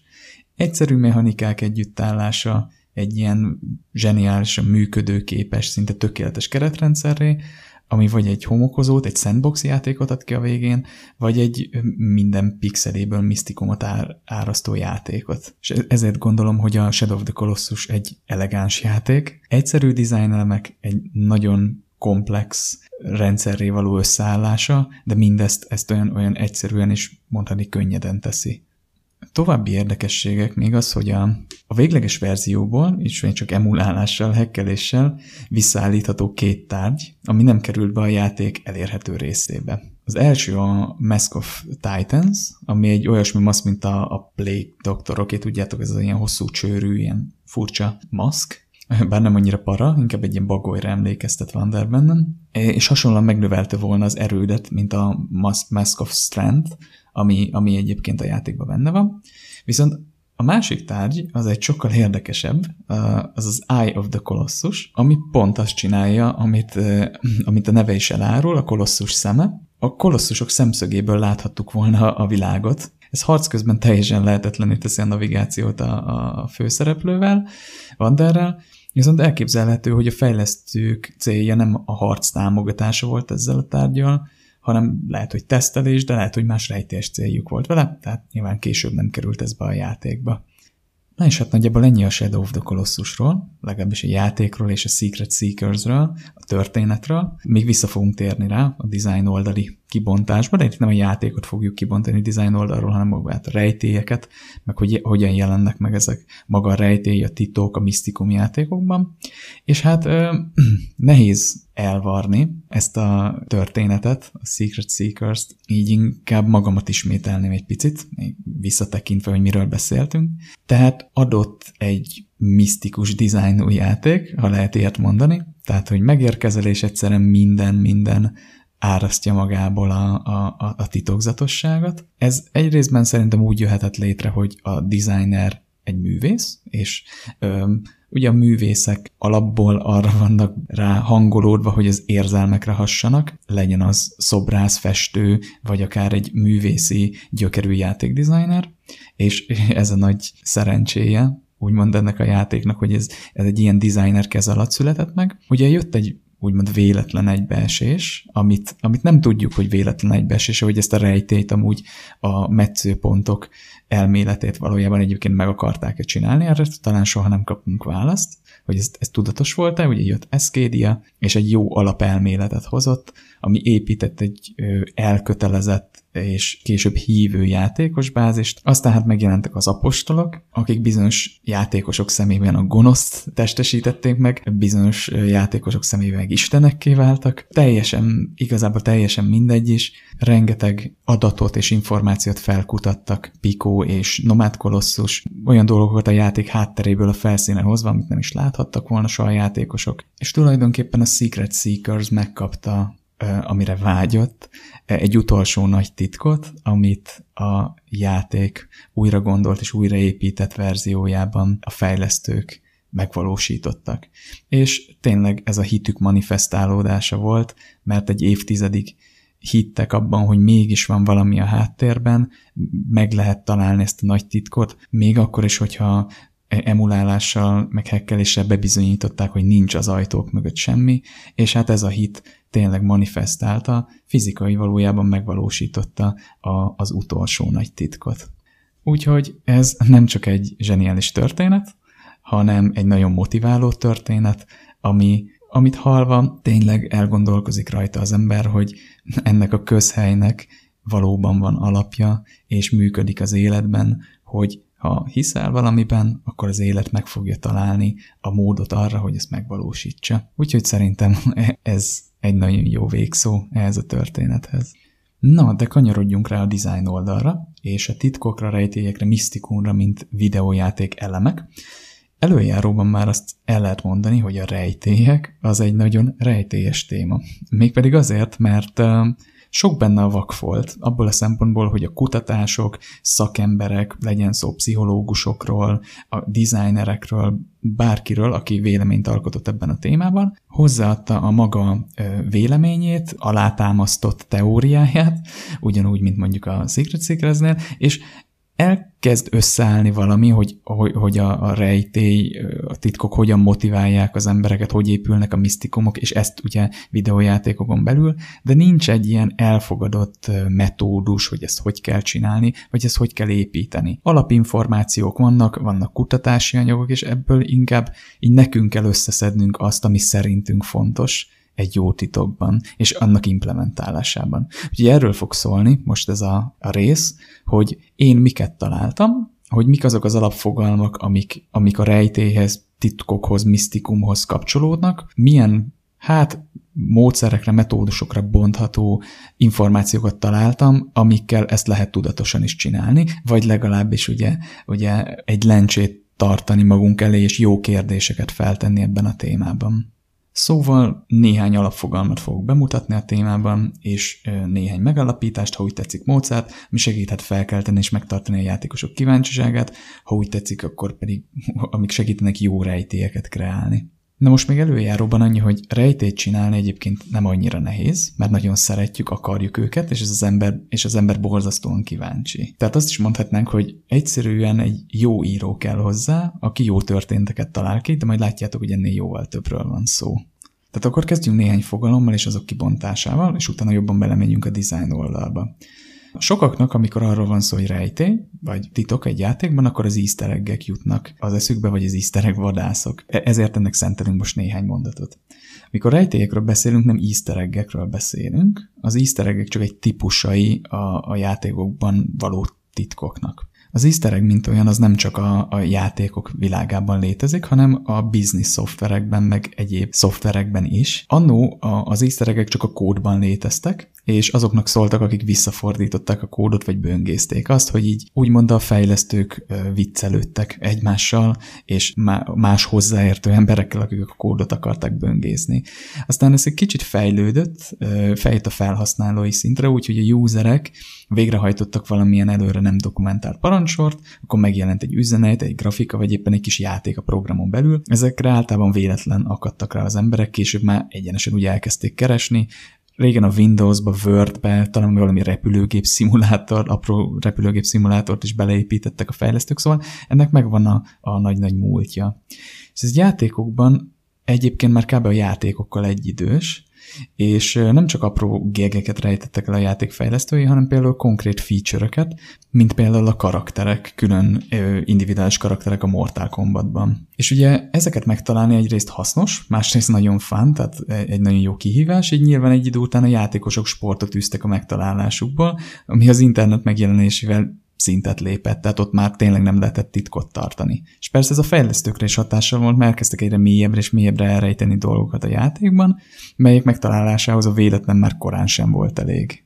Szóval, ha, ha titokról, rejtékről beszélünk, akkor nem feltétlenül csak az easter kell gondolni, hanem, hanem ez, egy, ez egy sokkal komplexebb és nagyobb téma. És nem csak a narratívára, nem csak az írásra, de ezt majd látjátok. Na most tovább lépve e, az alapfogalmak felé, a rejtélyek és a misztikum alapelemeit tekintve nézzük meg a kíváncsiságot és a meglepetést. Viszont az ismeretlen, a, a, a rejtély, a változás, ezek mindig csak ilyen absztrakt fogalmak, így érdemes az emberek szemszögéből megközelíteni. És ugye már ki is mondtuk, hogy alapvetően két részre bontható, az ismeretlen témája az, az emberek oldaláról, az egyik a kíváncsiság, a másik a meglepetés. Na de mi is a kíváncsiság? Nos, próbálok itt egy olyan metódust majd követni, hogy mondok definíciókat, amik lehetnek egy kicsit eh, hosszúak, vagy, vagy bonyolultak, de utána azt majd saját szavaimmal megpróbálom megmagyarázni, leírni, hogy, hogy eh, fogyasztatóbbak, emészthetőbbek legyenek.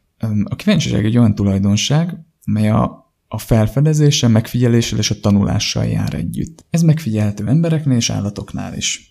A kíváncsiság nagyon összefügg a fejlődés pszichológiával, amiben mint tanulás és tudásvágy manifestálódik. A, a kíváncsiság kifejezés egyébként jelentett viselkedést és érzelmet is.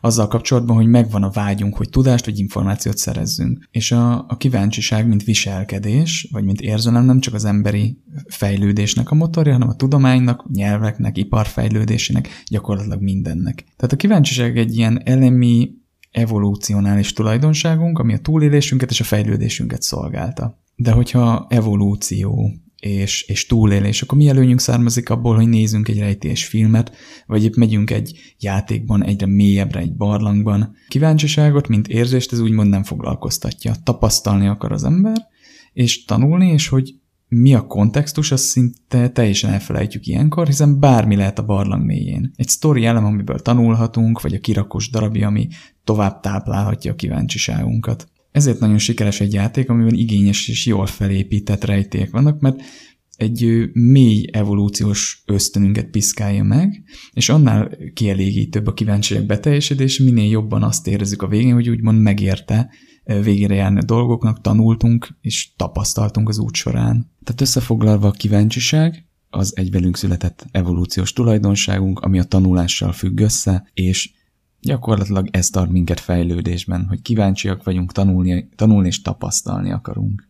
És akkor tovább lépve a következő fogalomra, ami kapcsolódik, ez ugye a meglepetés. Mi a meglepetés, vagy mi a meglepődés? A, meglepődés, vagy meglepetés egy rövid mentális és fiziológiai állapot, amit az állatok és az emberek váratlan események következtében tapasztalnak meg. A meglepődésnek van iránya lehet semleges, mérsékelt, kellemes, kellemetlen, pozitív vagy negatív. A, a meglepődés maga szorosan kapcsolódik az elképzeléshez, hogy a dolgok egy szabályrendszer szerint történnek. És akkor itt van egy idézet, ami szerintem nagyon izgalmas.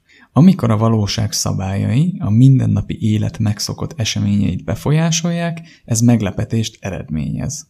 Lényegében a meglepődés a várakozások és a valóság különbségét jelenti. A feltételezések és a, világi események iránti várakozások közötti különbséget, és azt, hogy ezek az események kiderülnek számunkra. Tehát gyakorlatilag adott a, a valóság, van egy elvárásunk, és amikor ez nem úgy alakul, ahogy vártuk, ezen meglepődünk. Az nagyon érdekes még ebben, az a rész, hogy az események kiderülnek számunkra. Tehát egy meglepődés által az emberek tudatába kerülnek a saját tudatlanságuknak. És a tudatlanság elismerése viszont az új ismeretek megjelenését jelenti. Van egy elvárásunk, kiderül, hogy nem annak megfelelően történnek a dolgok, és azért jön létre ez a reakció, mert tudatába kerülünk a saját tudatlanságunknak, és ezt el is ismerjük. Viszont ezáltal ugye új információkat szerezhetünk, ezért van a meglepődésnek nagyon szoros kapcsolata a kíváncsisággal.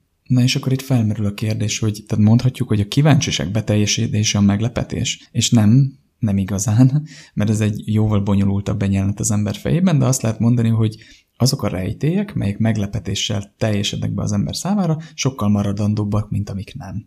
Ezt, ezt ilyen egyszerűen el lehet mondani, és, és egy kicsit a, a játék dizájnra már egy rák, rákonyodról ki lehet jelenteni.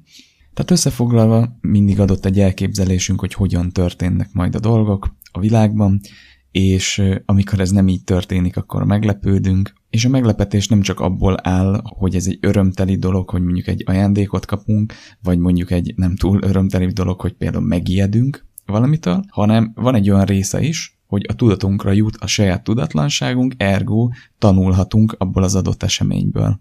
Itt most egy ilyen mellékes, kicsit mellékes témaként megemlíteném még az inger küszöbünket a meglepetésre. Ugye elmondtuk, hogy a meglepetésnek van iránya, és egyébként erőssége is, és ha belegondoltok, akkor amire régen az emberek meglepetéssel, mondjuk egy magas szintű meglepetéssel, érzelmi reakcióval reagáltak, a mai ember arra korán sem reagálna már ugyanolyan intenzitású meglepetéssel. Ez ugye azért van, mert eltorolódik az inger küszöbünk, tehát egyre több filmet látunk, egyre több vad történetet tapasztalunk, és ugye ezt nyomják, nyomják felénk, teljesen mindegy, hogy a klikkeket akarják növelni, vagy, vagy ugye egy, egy mozit akarnak eladni nekünk. Fogynak a, a kreatív meglepetések, a kreatív rejtélyek, vagy a kreatív események, mondjuk a szórakoztató iparban, és hát eltolódik az inger küszöbünk. És ezt azért tartottam fontosnak megemlíteni, bár szerintem még biztos fogunk erről beszélni, hogy egyre nehezebb meglepni az embereket. De szerencsére nem csak a meglepetés és a rejtélyek azok, amik meghatároznak egy jó filmet, vagy jó játékot, vagy nem csak a narratíva, a történet alapú rejtélyek, de erről majd beszélünk részletesebben később. Na, szóval beszéltünk a kíváncsiságról, és beszéltünk a meglepetésről. A kíváncsiság egy fontos evolúciós tulajdonságunk, ami hajt minket előre, a meglepődés pedig gyakorlatilag egy esemény, ami megtörténik velünk, ami által tudatába kerülünk a saját tudatlanságunknak, de ugyanakkor magában hordozza a tanulás lehetőségét. Na most a a kíváncsiság, a misztikum nem történik meg csak úgy automatikusan. Ha, csak a, egy, ha most a Shadow of the Colossusra visszatérve, ha csak egy nagy kőajtó lett volna, ö, ott, és, és semmi ráutaló jel nincs, abból, abból nem lesz egy évtizedig tartó kutatás. A misztikumot az apró dolgok együttállása teremtette, amikor a SKD észrevette, hogy egyik kőtáblán egy helyszín lehet, amit már látott, azonosította őket, majd ezek, ezek metsző pontok elméletét kiadta, tehát amikor, amikor létrejött az a, az a metszés, akkor történt meg a csoda. Így a misztikumoknak van egy eredete, és a Shadow of the Colossus esetében ez már a játék elejétől fogva megvan, így, így atmoszférában. De menjünk tovább egy kicsit a, a fogalmakban, meg a megállapításokban, mégpedig tanulmányból egy idézettel, miszerint a rejtély egy kognitív kíváncsiság, egy személy szükséglete az információ hiány kielégítésére. A kíváncsiság az emberek azon tulajdonságát tükrözi, miszerint szeretnének értelmet találni a világban, és azon dolgokra vagyunk leginkább kíváncsiak, azokhoz vonzódunk, amik váratlanok és nem értünk. Ez egy nagyon jó kis idézet, ez is alátámasztja, hogy ez egy evolúciós dolog, és egyébként a régebbi kutatások a rejtélyt, titkot és a kíváncsiság, kíváncsiságot gyakorlatilag egy ilyen felcserélhető fogalomként használták, de legalább mint egyik a másiknak az indikátora. És ő itt kerül képbe egy másik érdekes dolog, megint csak két idézet kapcsán. Az egyik így szól, hogy a kíváncsiság belső motiváció által kiváltott vágy az információra, másik pedig Velünk született szeretet a tanulásra és információra mindenféle haszonszerzés csábítása nélkül. Ez azért nagyon fontos, mert ugye beszéltünk itt, hogy ez egy evolúciós dolog. Belső motiváció, vágy az információra, tanulás. Viszont ez a másik idézet azért érdekes, mert az azt mondja, hogy ez egy velünk született szeretet a tanulásra, mindenféle haszonszerzés csábítása nélkül. A tanulás az eleve haszonelvű, mert a túlélésünket szolgálja. Viszont ez az idézet pedig azt mondja, hogy ez egy ez nem a túlélésünket szolgálja, hanem mint emberek ez egy velünk született dolog. Tehát ez egy kicsit ilyen spirituálisabb megközelítés, nem azzal magyarázza, hogy ez egy túlélési ösztön, hanem egyszerűen ez egy, ez egy velünk születő, bekódolt dolog, ami emberré tesz minket. És azért is nagyon érdekes, mert ha rejtélyt akarunk tervezni, akkor szorítkozhatunk az evolúciós ösztönünkre, a kíváncsiságunkra, viszont az, hogy úgy tekintünk rá, mint egy ilyen velünk született szeretet, mindenféle haszonszerzés csábítása nélkül, ahogy ez a idézet tartja, ez ad egy ilyen kis plusz spektrumot vagy szint ehhez a dologhoz, legalábbis számomra, hogy nem csak szigorúan arra gondolunk, hogy piszkáljuk meg a mély evolu- evolúciós kíváncsiságunkat, hanem alapozzunk egy teljesen más típusú megközelítésre, ami nem más, mint a felfedezésnek és a tapasztalásnak a velünk született szeretete. Na és most tegyük meg az első játék dizájnbeli megállapítást, amiben összefűzzük a kíváncsiságot egy már ismert játék dizájnban létező fogalommal, ami nem más, mint a belső jutalmak, vagy a intrinsic rewards. Na és akkor az első megállapítás, a kíváncsiság bármelyik megfogalmazását is nézzük, belső motiváció. Teljesen mindegy, hogy egy velünk született spirituális dolog, vagy evolúciós, mindenképpen belső motiváció. És ha csak nem, teszünk, nem teszük az információ felfedezését, megszerzését túlzottan irányítottá, a jutalom is mindig belső lesz. Ugye a szubnautikás részben beszéltünk a külső és belső jutalmakról, ugye a külső jutalmak olyanok, mint a arany, XP, lootboxot, tehát ilyen, ilyen fizikai dolgok, amik, amiket akkor érünk el, ha úgy játszuk a játékot, ahogy a designerek megtervezték. A belső jutalmak akkor érnek minket, ha mi állítjuk a célt, és, és akkor ér egy ilyen belső jutalom, amikor azt elérjük. Tehát nem megkértek minket rá, hanem mi határoztuk meg a célt, és mi tettünk azért, hogy igazán elérjük a saját tempónkban. És ugye beszéltünk a szubnautika kapcsán, hogy ezt ők hogy oldják meg, zseniálisan, és a, a, a, a belső jutalmak azok sokkal belsőségesebb köteléket alakítanak ki a játékos és a játék között. Tehát szerencsénkre a kíváncsiság egy belső motiváció, és ha Annyit csinálunk csak, hogy a kíváncsiságunk kielégítését nem tesszük túl egyértelművel, akkor mindenképpen egy belső jutalmat fogunk kapni a játékos szempontjából. És ez nagyon jó. Tehát összegezve, hogyha módszerre fordítjuk, törekedjünk arra, hogy a, az információ hiány feloldásában ne fogjuk túlzottan a játékosnak a kezét. Így a belső motiváció, a kíváncsiság kielégítése belső jutalommal jár majd, ami sokkal erősebb és jelentőségteljesebb élményeket nyújt. Tovább lépve, felvetül a kérdés ebben a témában, ugye beszéltünk az inger küszöbünkről, és felvetül a kérdés, hogy, hogy lehet ezt rőfre mérni, tehát a kíváncsiságot és a rejtélyeket. Van egy skála, ami, amin meg tudjuk mondani, hogy egy rejtély az az, az inger küszöbünk alá esik, vagy egyébként túlzottan az inger küszöbünk fölé. Tehát meg tudjuk-e -e azt határozni, van -e erre egy fogalom, hogy egy rejtély úgymond mennyire lesz jó, tehát mennyire mozog egy optimális szinten, amit még fel akarnak fedezni a játékosok, de éppen elég a kíváncsiságukban miért kihívást adnak nekik. Na és igen, itt jön képbe az információ komplexitás fogalma, úgy írják le régebbi kutatásokban, és akkor ez most fogalom lesz, mint észlelt diszkrepanciák, eltérések a tudásunkban, hoppá, ugye kíváncsiság, vagyis inkonzisztenciák a tudásunkban, és a rejtély a megfelelő mennyiségű információ komplexitás. Na ez egy nagyon erős, tömör és gondolatébresztő megfogalmazás.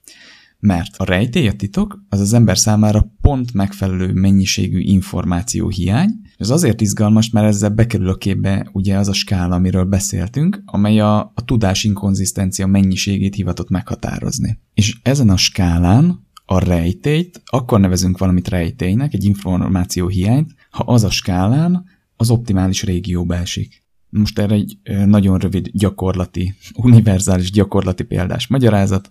Ha láttál már olyan filmet, amire azt mondtad, hogy tök egyértelmű a csavar, akkor az a információ komplexitás skáláján túl alacsonyan volt, ha pedig láttál már olyan filmet, vagy tapasztaltál olyan játékot, ami frusztrálóan rejtélyes volt, tehát egyszerűen annyira nem értetted, hogy ez már felidegesített, az túl magasan van az információ komplexitás skálán, viszont ahol a rejtélyek folyamatosan jönnek, és, és izgalmas és bevonz, és a körmedet rágod rajta, úgymond, mert akarod tudni, az az, az, az optimális régió a skálán. És akkor folytassuk még egy-két definícióval, egy-két idézettel. Az információ komplexitást úgy is írták, vagy úgy is leírták, mint az ötletek közti inkompatibilitás, valamint a jövő meghatározásának kudarca. A várható események bekövetkezéséről alkotott ötletek közt túl nagy a hézag, ezáltal a jövőbeli események meghatározása egyre bizonytalanabb.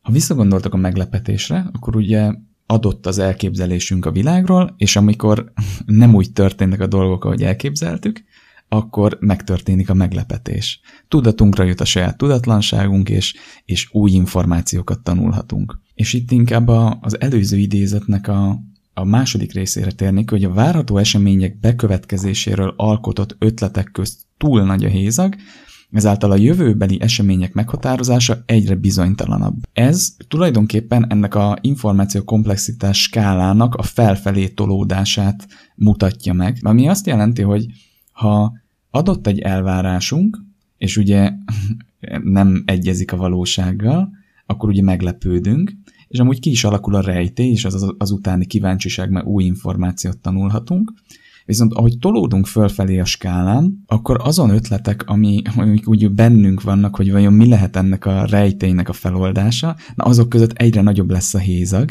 tehát egyre szélesebb spektrumban látjuk, hogy úristen itt mi történhet, és ezért ez a jövőbeli esemény, ez a feloldásnak a meghatározása egyre bizonytalanabb lesz. És ami egyre feljebb-feljebb tolódunk, ez a bizonytalanság egyre jobban elkezd minket zavarni, egyre jobban elkezdünk szorongani, és összezavarodunk. És azért izgalmas szerintem ez az idézet, mert megmutatja gyönyörűen a dinamizmust ezen a skálán, valamint a skálának, az információ komplexitás skálájának a kicsit nehezebben érthető részét. Mert az, hogyha egy rejtély vagy egy titok lapos, tehát egyszerűen a inger küszöbünk alá esik, azt úgy könnyű megérteni. Viszont amikor a teteje, tehát hogy minél rejtélyesebb, annál jobb, nem. És ezt az idézet ez gyönyörűen megmutatja, hogy hogyha már túl sok az ötletünk, és túlzottan összezavarjuk mondjuk a játékost, az ugyanolyan rosszul, vagy még rosszabbul is elsülhet, mint ha mondjuk túl lapos titkokat, rejtélyeket adunk neki. Na és akkor jöjjön a második megállapítás, amit egy kicsit bonyolult definícióval gyúrtam össze, de aggodalomra semmi ok, ezt is kibontjuk, de szerintem érthető lesz már az előzőek alapján. Szóval, az információ komplexitás fogalma remek lehetőséget biztosít a tudás inkonzisztencia feltételezett értékének meghatározására, vagy praktikusan lehetőséget biztosít számunkra, hogy előre lássuk, hogy az adott rejtély mennyire teszi kíváncsivá a játékost. Tehát, mint alkalmazható módszerre lefordítva, legyen előttünk az információ komplexitás skálája, és tegyük fel a kérdést magunknak, hogy az adott ismeretlen hol helyezkedik el a skálán. Ha egy információhézak túl kicsi, tehát alacsony a komplexitás, az elutasító és unalmas élményhez vezet a játékos szemszögéből, ez az, amikor túl egyértelmű, hogy mi a csavar. Ha az információ hézak túl nagy, azaz magas a komplexitás, az zavarodott és szorongó élményekhez vezet, ez az, amikor látjuk a rejtét, érdekel minket, de egyszerűen megold, megoldhatatlannak érezzük, és ugye az ötleteink túl távol vannak már egymáshoz, és akkor az optimális komplexitás, azaz ha az információs hézak optimális, az a játékos belső motivációnak növekedéséhez vezet a kíváncsiság által, ez van akkor, amikor a rejtély érde, érdekes, érzelmileg be tudunk vonódni, és az információ hiány feloldása lehetséges. Na és itt még érdemes megemlíteni e, a második megállapítás, hogy az optimális komplexitás eléréséhez két dolog közül az egyiknek legalább fent kell állnia. Egy, optimális mennyiségű információs hézag, diszkrepancia játék dizájnjában, Azaz designerként meg kell találnunk azt a hézagot, ismert és ismeretlen között, ami még nem túl nagy, de nem is túl kicsi, és ezt megfelelő eszközekkel implementálni kell a játékba. 2. Optimális mennyiségű ellentmondások a játékos tudásbázisában, tehát ha az alaptudás, amivel a játékos érkezik, túl kevés, ellentmondást tartalmaz, akkor hamar megunja a játékot, mivel nincs, kíván, nincs ami kíváncsi tegye, viszont ha túl sok, akkor meg összezavarodik és frusztráltá válik.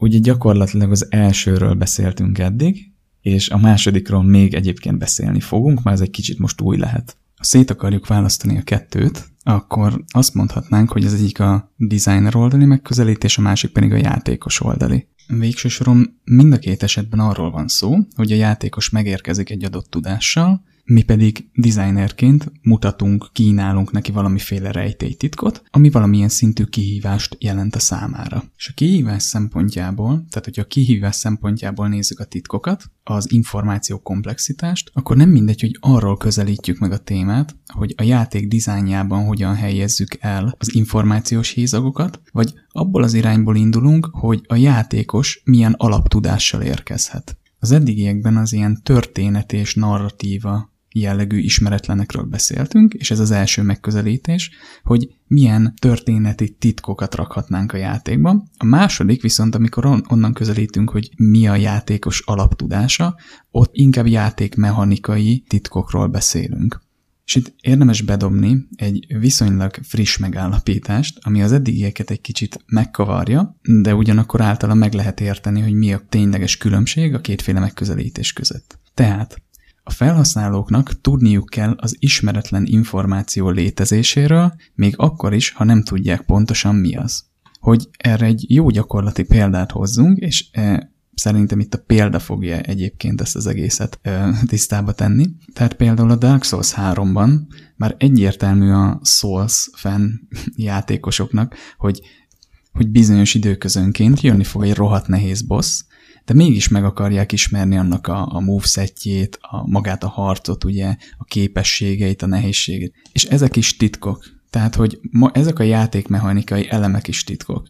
És ahogy az adott játékos jön egy alaptudással, legyen az az előző bosszoknak a mozgása, vagy izommemóriájába be van égve bizonyos szolszos mechanikák a gurulással, vagy a pajs használattal, és maga a játékmechanika az a titok neki, mondjuk a, a bossnak a movesetje, vagy a, a mintája, patternje. És tulajdonképpen ez a játékos oldali megközelítés, amikor szárazabb mechanikákban gondolkodunk, mint titkok, és a titkokat, ezeket a titkokat az alapján építjük, hogy mit feltételezünk, hogy a játékos milyen előzetes tudással érkezik. És igen, az ilyen jellegű játékmechanikák és titkoknak számítanak, ráadásul nagyon-nagyon jó titkoknak, nagyon hatásos titkoknak, és hát ezért van az, hogy a From Software egyébként így a, az Elden Ringen már het egyére fogja ledugni a torkunkon gyakorlatilag ugyanazt, és hát mégis nagyon várjuk, hogy megismerjük azokat a bizonyos bosszokat.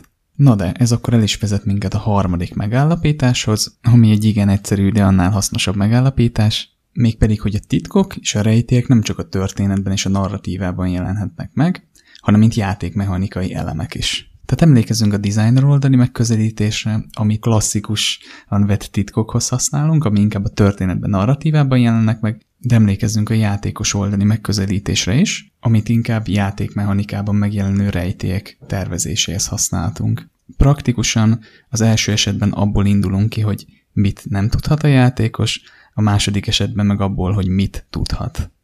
Itt most egy kis kitérőként szeretnék beszélni az átkeretezésről, mert előfordul, hogy adott egy mechanika, ami önmagában nem túl izgalmas, viszont egy bizonyos szintű átkeretezéssel nagyon izgalmassá lehet tenni. Mindezt egy példán keresztül szeretném megvilágítani, de ez a példa nem tőlem származik, hanem a ma élő egyik leghíresebb youtubertől, Mark Robertől.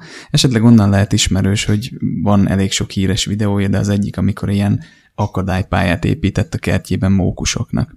Régen még nem volt ilyen híres a Mark Robert, de egyébként egy nagyon nagy figura, ő is egy designer, egy tervező, ő egyébként a NASA-nál dolgozott, és később kezdett el csak youtuberkedni. Viszont van egy előadás, amikor nem volt még olyan híres youtuber, tehát körülbelül 100 ezer feliratkozója volt, ami egy óriási szám, de a mostanihoz képest nagyon apró, és tartott egy előadást, ahol beszélt erről az átkeretezésről, mégpedig annak kapcsán, hogy ő hogy készíti a videóit, és hogyan teszi a száraz tudományt izgalmasá és érdekesé akár a gyerekek számára is. És ezt ő úgy nevezte, hogy Super Mario effekt. Példa, amit, amit elmond ebben az előadásban, az az, hogy kapsz egy, vagy beállítanak egy liftbe mondjuk, és adott egy ilyen hideg fém gombsor, amire rá van írva, hogy 1, 2, 3, 4, 5, 6, 7, 8.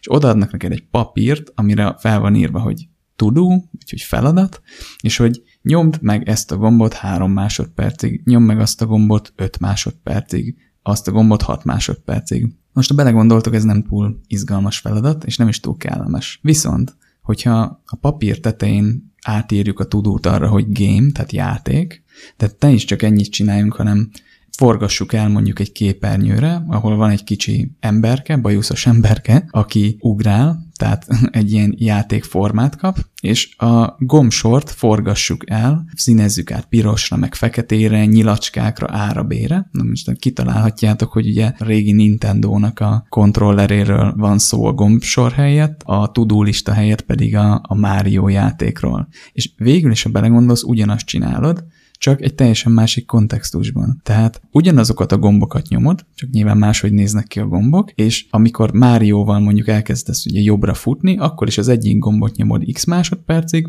és amikor megugrasz fel, akkor a másik gombot nyomod ennyi másodpercig. Ami nagyon érdekes ebben, az az, hogy ugyanazt csinálod, csak éppen, tehát tényleg fizikailag ugyanazt csinálod, gombokat nyomkodsz, csak a kontextus más. Az egyik esetben egy hideg panelt nyomkodsz másodpercekig, egy lapról olvasra, a másik esetben pedig egy bajuszos kis emberkével ugrálsz teknősökre, meg ugrálsz át árkokat. És azért tartottam fontosnak erre egy kicsit kitekinteni, mert ez sok esetben nagyon jól tud jönni, hogy ha adott egy játékmechanika, vagy egy történeti elem legyen szó, de amúgy tényleg bármiről, akkor a, a kontextus az tényleg rengeteget számít. És ugye beszéltünk erről, hogy a, a koherencia is rengeteget számít. De az, hogy egy játékmechanikát hogyan tálalunk, azért nagyon fontos, mert mint ahogy a hideg lift sor és a Mario között óriási különbséget tud tenni a tálalás. És ez egy bizonyos szinten triviálisnak tűnhet, hát persze, hogy számít a kontextus meg a tálalás. De vannak olyan titkok,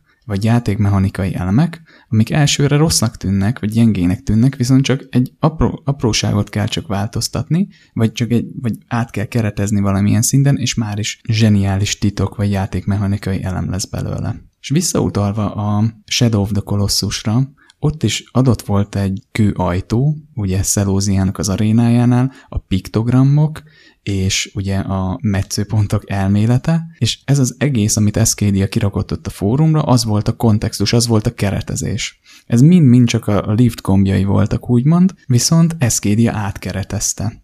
És ebből lett egy évtizedig tartó titokvadászat, vagy vallás lényegében, meg természetesen a felújított verzióban maga a titok, ami ezelőtt tisztelgett. És az a konklúzió, hogy ezt mi is meg tudjuk csinálni bármikor. Adottak különböző asszetek a játékban, történeti elemek, mechanikák, és bármikor megvan a lehetőségünk, hogy fölülről rájuk nézzünk, és azok között valamiféle koherenciát kialakítsunk, ezáltal előállítva valami teljesen új titkot, mechanikát, elemet a játékunkban.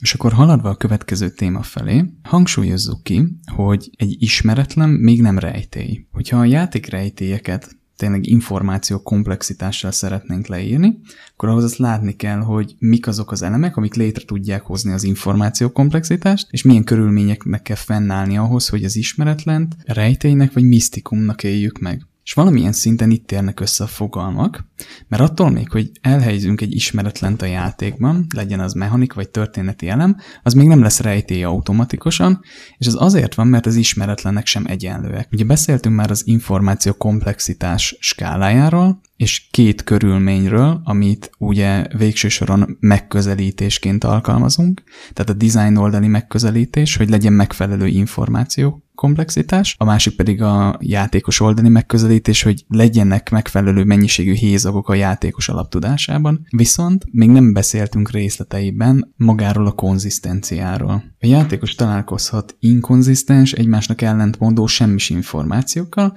amiket szimplán figyelmen kívül hagy, mert semmilyen szinten nincsenek hatással a játékélményre. Ugye ez ismerős. Mondhatnánk azt, hogy ez a magas információ komplexitás. Szerintem megnézzük a, a Shadow of Colossus-ban az intersecting points elméletét, akkor ott látható, hogy az egyes helyszínek térben elfoglalt hely, vagy éppen a burkolati elemek grafikája olyan információk, amiket a játékos teljes mértékben ignorál, kivéve egyet, ugye Escadia-t, aki megtalálta benne a mintázatot. Onnantól, hogy Escadia ezeket a mintákat feltárta, meg lehetséges összefüggéseket. Ez az ismeretlen együttes ugye átalakult egy hatalmas és magával ragadó rejtélyé, ami emberek százait vonta a hatása alá. De hogyha feltételezzük, hogy ez a metszőpontok elmélete igaz lett volna, tehát hogy tényleg van egy rejtély, a Shadow of the Colossusban, akkor Uedának óriási szerencse kellett ahhoz, hogy, ez, hogy egy nap jöjjön egy eszkédia, és feltárja ezt az összefüggést. Mert ezen ismeretlenek kombinációjából összeálló misztikumnak az információ komplexitása olyan magas, hogy szinte lehetetlen rátalálni. Persze beszéltünk arról, hogy többször is, hogy a, a Shadow of the Colossus egy alapvetően nagyon misztikus atmoszférát áraz, de ez még nagyon kevés ahhoz, hogy a metszőpontok elmélete mint egy tudatos döntés, vagy mint egy tudatos elem foglaljon benne helyet. És a felújított változat nagy rejtéje úgy ennél azért jóval szofisztikáltabb, tehát magasan foglal helyet a információ komplexitás skálán, ugyanakkor alacsonyabban is van, mint a metszőpontok elmélete. Tehát a creditsben felvillantották ezt a 79 lépcsőfokot a megvilágosodás, játékoshoz, és használták ugye a játékban már alapból benne lévő time attack módban meg, megszerezhető tárgyakat. Tehát, mint negyedik megállapítás, azt tudnánk mondani, és ez, ez egy kicsit összecseng a magas információ komplexitással, vagyis annak kerülésével. Tehát, mint negyedik megállapítás ki tudjuk mondani, hogy az ismeretlennek, ismeretleneknek egy koherens egészet kell alkotniuk egymással, és a játék más elemeivel, legyen az mechanika, vizuális megjelenés, hang, történet, hogy azok rejtélyek és misztikumok lehessenek. Ez megint csak evidensnek tűnik. Tehát aki, aki designer, aki tervező, az azért törekszik nagyon is a, a konzisztenciára, koherenciára, de ezt el lehet rontani. Erre remek példa a szubnautikás részben tárgyalt Brett Edge, ahol a játék különböző elemei nem voltak szinkronban, nem alkottak egy koherens egészet. És ezzel megölték azt a misztikumot, amit eredetileg nagyon úgy tűnik, hogy bele akartak tervezni a játékba. Nem szeretnék túl mélyen visszautalni erre a részre, de ugye ez a, ez a kettősség, hogy most vicces legyen a játékunk, vagy komoly. Vicces zenéket rakjunk be, vagy komoly zenéket, és amiből lett egy atmoszféra, aminek a rejtélyeire igazából nem sokan voltak kíváncsiak. Viszont ha már a szubnautikás résznél tartunk, tudom, hogy sokszor hivatkozok rá, de, de ott sok mindenről beszéltünk, ami itt is megállja a helyét. Ha visszaemlékeztek, akkor ott az alappillérek között használták a designerek az érzelmek lencséjét. Tehát, ha, tehát előre tudták, hogy milyen érzelmeket akarnak a, a játékukkal kiváltani, és az alappillérek közül az egyik, hogy az ismeretlen felfedezésével járó izgalom, szorongás, rejtély, misztikum. És szinte biztos vagyok benne, hogy a, a Shadow of the Colossus designere, Fumito Ueda, is képben volt azzal, hogy szeretné, hogy a játékának egy meghatározó eleme legyen a rejtély. Belegondoltuk, a League of Legends-ben, vagy a Valorantban van rejtély, vagy a PUBG-ben. Nem, ott nyers mechanikák vannak, versengés, skill-based játékmenet. Hát az elején van egy kis rejtély, amikor így felfedezed a dolgokat, hogy milyen fegyverek vannak, de ezek nem tudatos döntések, tehát ott nem erre a rejtélyre akarnak építeni. De ugye, ugye beszéltünk a játékos oldali megközelítésről, ahol mechanikák is lehetnek rejtélyek, de, de itt nem erről van szó, ezek, ezek más típusú játékok. És itt is előjön az, hogy mennyire erős hatása van az alappilléreknek. Tehát, hogy ez fog meghatározni mindent. Itt még nincsenek karakterek, történetszálak, események, semmi, viszont mégis végérvényben az alappillér fogja meghatározni az egész játékot. Tehát mondjuk nem tudom, hogy pontosan mi lehetett a Bloodborne-nak az alappillére, de ha ezen a szinten szeretnénk összefoglalni, akkor valami olyasmi szavakat használhatnánk, hogy nyomasztó, horror, Lovecraftian, viktoriánus, és ezekkel úgy egész jól ki lehet fejezni modártávlatból a világát. És hogy ezt egy kicsit összefoglaljuk, akkor azt mondhatnánk, hogy, hogy a random információ hiányok, ismeretlenek, még nem lesznek automatikusan rejtélyek, pláne nem lesznek misztikumok. ezeknek az információ hiányoknak egy koherens egészet kell alkotniuk, nem csak egymással, hanem a játék többi részével is, hogy rejtélyeket alkossanak, misztikumot. És ha ezt az egészet már szeretnénk az elején biztosítani, akkor erre egy remek módszer az alappillérek használata. Na és akkor így a vége felé közeledve a design blokknak, térjünk át egy nagyon, szintén nagyon érdekes, és ugyanakkor szintén kifejezetten fontos témára, azaz, hogy miben különbözik egy játékrejtély, mondjuk egy filmrejtélytől, vagy mondjuk egy könyvrejtélytől. Vagy a játékok milyen különbségeket mutatnak a rejtélyek szempontjából más szórakoztatóipari médiumoktól. Ugye más szórakoztatóipari médium alatt itt most a filmeket vagy a könyveket fogjuk érteni. Ezekben is van rejtély bőven, tehát biztos vagyok benne, hogy ti is láttatok már nagyon izgalmas és, és csavaros filmeket, vagy olvastatok ilyen könyveket. Ugye a könyv ez egy leírt történet, és ebben az esetben gyakorlatilag a legkisebb a mozgástér a rejtélyek megteremtésére. A könyvek baromi jól csinálják ezt, mert azért van egy nagy előnyük, Mégpedig az, hogy csak betűkkel dolgoznak, és a, a képkockák az a fejünkben jelennek meg, és olykor ezek a képkockák, tehát a fejünkben megjelenő történet, az néha sokkal vadabb csavarokat állít elő, mint egyébként azt az író valaha is gondolta volna. Az, hogy egy író hogyan kerekíti a történetet, írja meg a karaktereket, hogyan titkol el információkat, hogyan oldja fel azokat, na ez művészet. És nem véletlen, hogy sok játékok világát és történetét megalkotó író, az, az irodalmi író. De most fogadjuk el ezt, vagy mondjuk azt, hogy ez az alapszint. Ugye a következő szint a filmek, ahol már elég sokat tudnak játszani a hangokkal, vizuális effektekkel, kameranézetekkel, stb. Szóval itt is, mint a könyv esetében van egy nagyon fontos aspektus, ami, ami így előtérbe kerül, hogyha a játékokhoz viszonyítjuk, mégpedig az, hogy nincs interakció. Az, hogy nincs interakció, tulajdonképpen azt jelenti, hogy, hogy egy könyv és egy film esetében így a szemünk előtt lepereg egy történet. Amikor egy filmben például van egy nagy rejtély, és ezt így szépen kibontja, csavarokkal félrevezet, eltitkol, feltár, de a rejtély mint egy ilyen folyamatos lineáris élményt éljük meg. Viszont a játékok esetében, azok interaktív mi volt miatt, a rejtélyt egyfajta kihívásként használják a designerek, és élik meg a játékosok. Gondoljatok csak a szubnautikában a maradék legénység elsüllyedt mentőhajóira és azoknak a rádió felvételeire, vagy még egyszerűbb az óriási Aurora űrhajóra, amiről tudod, hogy el kell majd menned oda. Vagy ismét jó példa a Dark Souls bosszai, ott ugye a rejtélyek egy típusa boss mechanikák, és hát egyben ugye a kihívás is. Tehát nagy különbség az, hogy az egyik esetben csak szemlélői vagyunk a rejtélyek kibontakozásának, a másik esetben viszont aktívan hatással vagyunk azokra. És itt most nem feltétlenül csak a több befejezéses játékokra kell gondolni. Ugye a Shadow of the Colossusban az is egy titok, hogy hogyan ölöd meg a kolosszusokat, és az, hogy ezt milyen tempóban és hogyan fedezed fel, mert a százszázalékos ráhatásod van. Egy film esetében például nincs olyan, hogy a főhős áll egy folyosón, és te, mint néző eldöntheted, hogy melyik szobába menjen be. Nem, az írók megírták, és be fog menni valamelyikbe. Egy játékban viszont előre el van rendelve, hogy mi van a szobákban, kivéve ha valamilyen random generált világról beszélünk, de te döntöd el, hogy fedezed fel, és ez nagy mértékben alakítja az élményt, amit átélsz. És hát ugye a felhasználói élmény miatt tervezünk játékokat, az élmény a legfontosabb, és ebből is látható, hogy ugye ez az interakció egy nagyon fontos réteg ennek. Ennek a megértése is kifejezetten fontos, hogy, hogy lássuk, hogy hogy érdemes beleállni a misztikum és a rejtélyek kreálásába. Tehát akkor az ötödik, és egyben utolsó megállapítás, ez egy rövid megállapítás lesz, hogy amikor rejtélyeket és titkokat akarunk kreálni, akkor legyen előttünk az interakciós réteg. Ugye ez valamilyen szinten összecseng a játékos oldali megközelítéssel, amikor ugye arra alapozunk, hogy mit nem tud a játékos, de ez egy picit más azért. Ez a megállapítás csak kicsit kiszélesíti a spektrumot és a látómezőnket, hogy amikor kíváncsivel akarjuk tenni a játékost, elő akarjuk idézni azt a belső motivációt, majd pedig ezt a belső jutalmat oda akarjuk neki adni, akkor legyünk tudatosak arra, hogy adott egy interakciós réteg, amit hogyha ügyesen használunk, akkor sokkal erősebb, mélyebb élményt adhatunk a játékosnak. Tehát ha belegondoltok, és meg visszatérve kicsit a szubnautikának a mentőhajóira, akkor ott egy ilyen elbeszélt történetbe leírhatták volna, mondjuk az egyik esetében, hogy kilőtte az Aurora űrhajó, lesüllyedt 400 méter mélyre, és hát itt várakozom. Aztán valaki megtalálta, és kiderült, hogy nincsen benne senki, mert valahogy így szét, valami széttépte a hajót. De nem ez van, hanem az van, hogy te csak a rádióüzenetet kapod meg a te mentő csónakodban, vagy hajódban, ahol hallod ezt a fazont beszélni, hogy hát kilőtt az űrhajó, itt csücsülök nagyjából 400 méter mélyen a víz alatt, és hát várom, hogy valaki megmentsen. Az viszont ugye a te feladatod, hogy építs egy alkalmas tengeralattjárót, és lemenj 400 méter mélyre, és megtaláld ezt a mentőhajót. Ez már ugye egy belső motiváció volt, és egy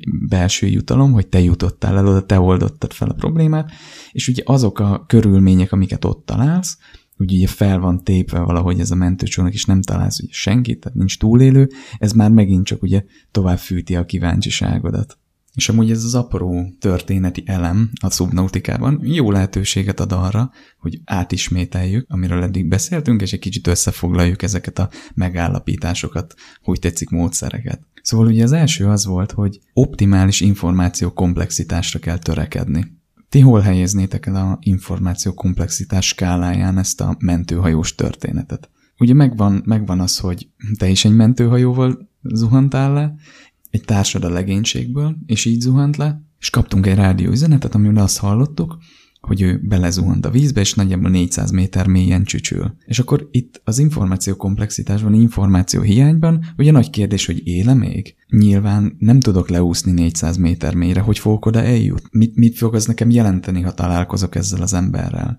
Vagy mit fog az jelenteni, hogyha nem találkozok, mert túl késő? Tehát itt mondhatjuk, hogy az információ komplexitás az optimális, tehát egy rejtélyről van szó, belső motivációt ad arra, hogy felfedezzük ezt a rejtét, és elmozduljunk az irányába, a végére járjunk. És a második megállapítás az volt, hogy mindezt úgy tegyük, hogy ne fogjuk túlzottan a játékos kezét az információ hiány feloldásában. Ebben az esetben ezt is nagyon jól kezelték, ugyanis van egy korai katalizátor, mégpedig, hogy úszkálsz, alapanyagokat gyűjtesz, és szól neked a mentőcsónakot, hogy hopp, van egy rádióüzenet. Már ez egy kicsit felpiszkálja az érdeklődéset, hogy vajon mi lehet ott, mi lehet ebben. Aztán meghallod, hogy egy, egy ilyen viszonylag idősebb fazon beszél arról, hogy hát elsüllyedtem, és itt vagyok, itt várom, hogy megmentsenek. Tulajdonképpen megkapod a koordinátáját a rádióüzenetnek, de nem kezdik el a képernyőt telerakni üzenetek, hogy neked most ezért egy tengeralattjárót kell építened, ezt kell csinálnod, azt kell csinálnod, nem. Van egy belső motivációd, ez belső jutalomban fog kicsúcsosodni, mert a szubnautika esetében neked kell kitalálnod, hogy ezt a célt hogy éred el. És az út során már kicsit úgy érzed, hogy ezt a célt is te határoztad meg. Ezt azzal segítették elő egyébként, hogy több rádió üzenet és forrás van. Tehát ott már hoztál egy döntést, hogy melyiket keresed meg először. Gyönyörűen látszik, hogy adnak támpontokat, de nem fogják a kezed, ezáltal ugye a belső motiváció belső jutalomban csúcsosodik ki. És ugye ez volt a második megállapításnak a lényege, hogy, hogy törekedjünk a belső jutalomra.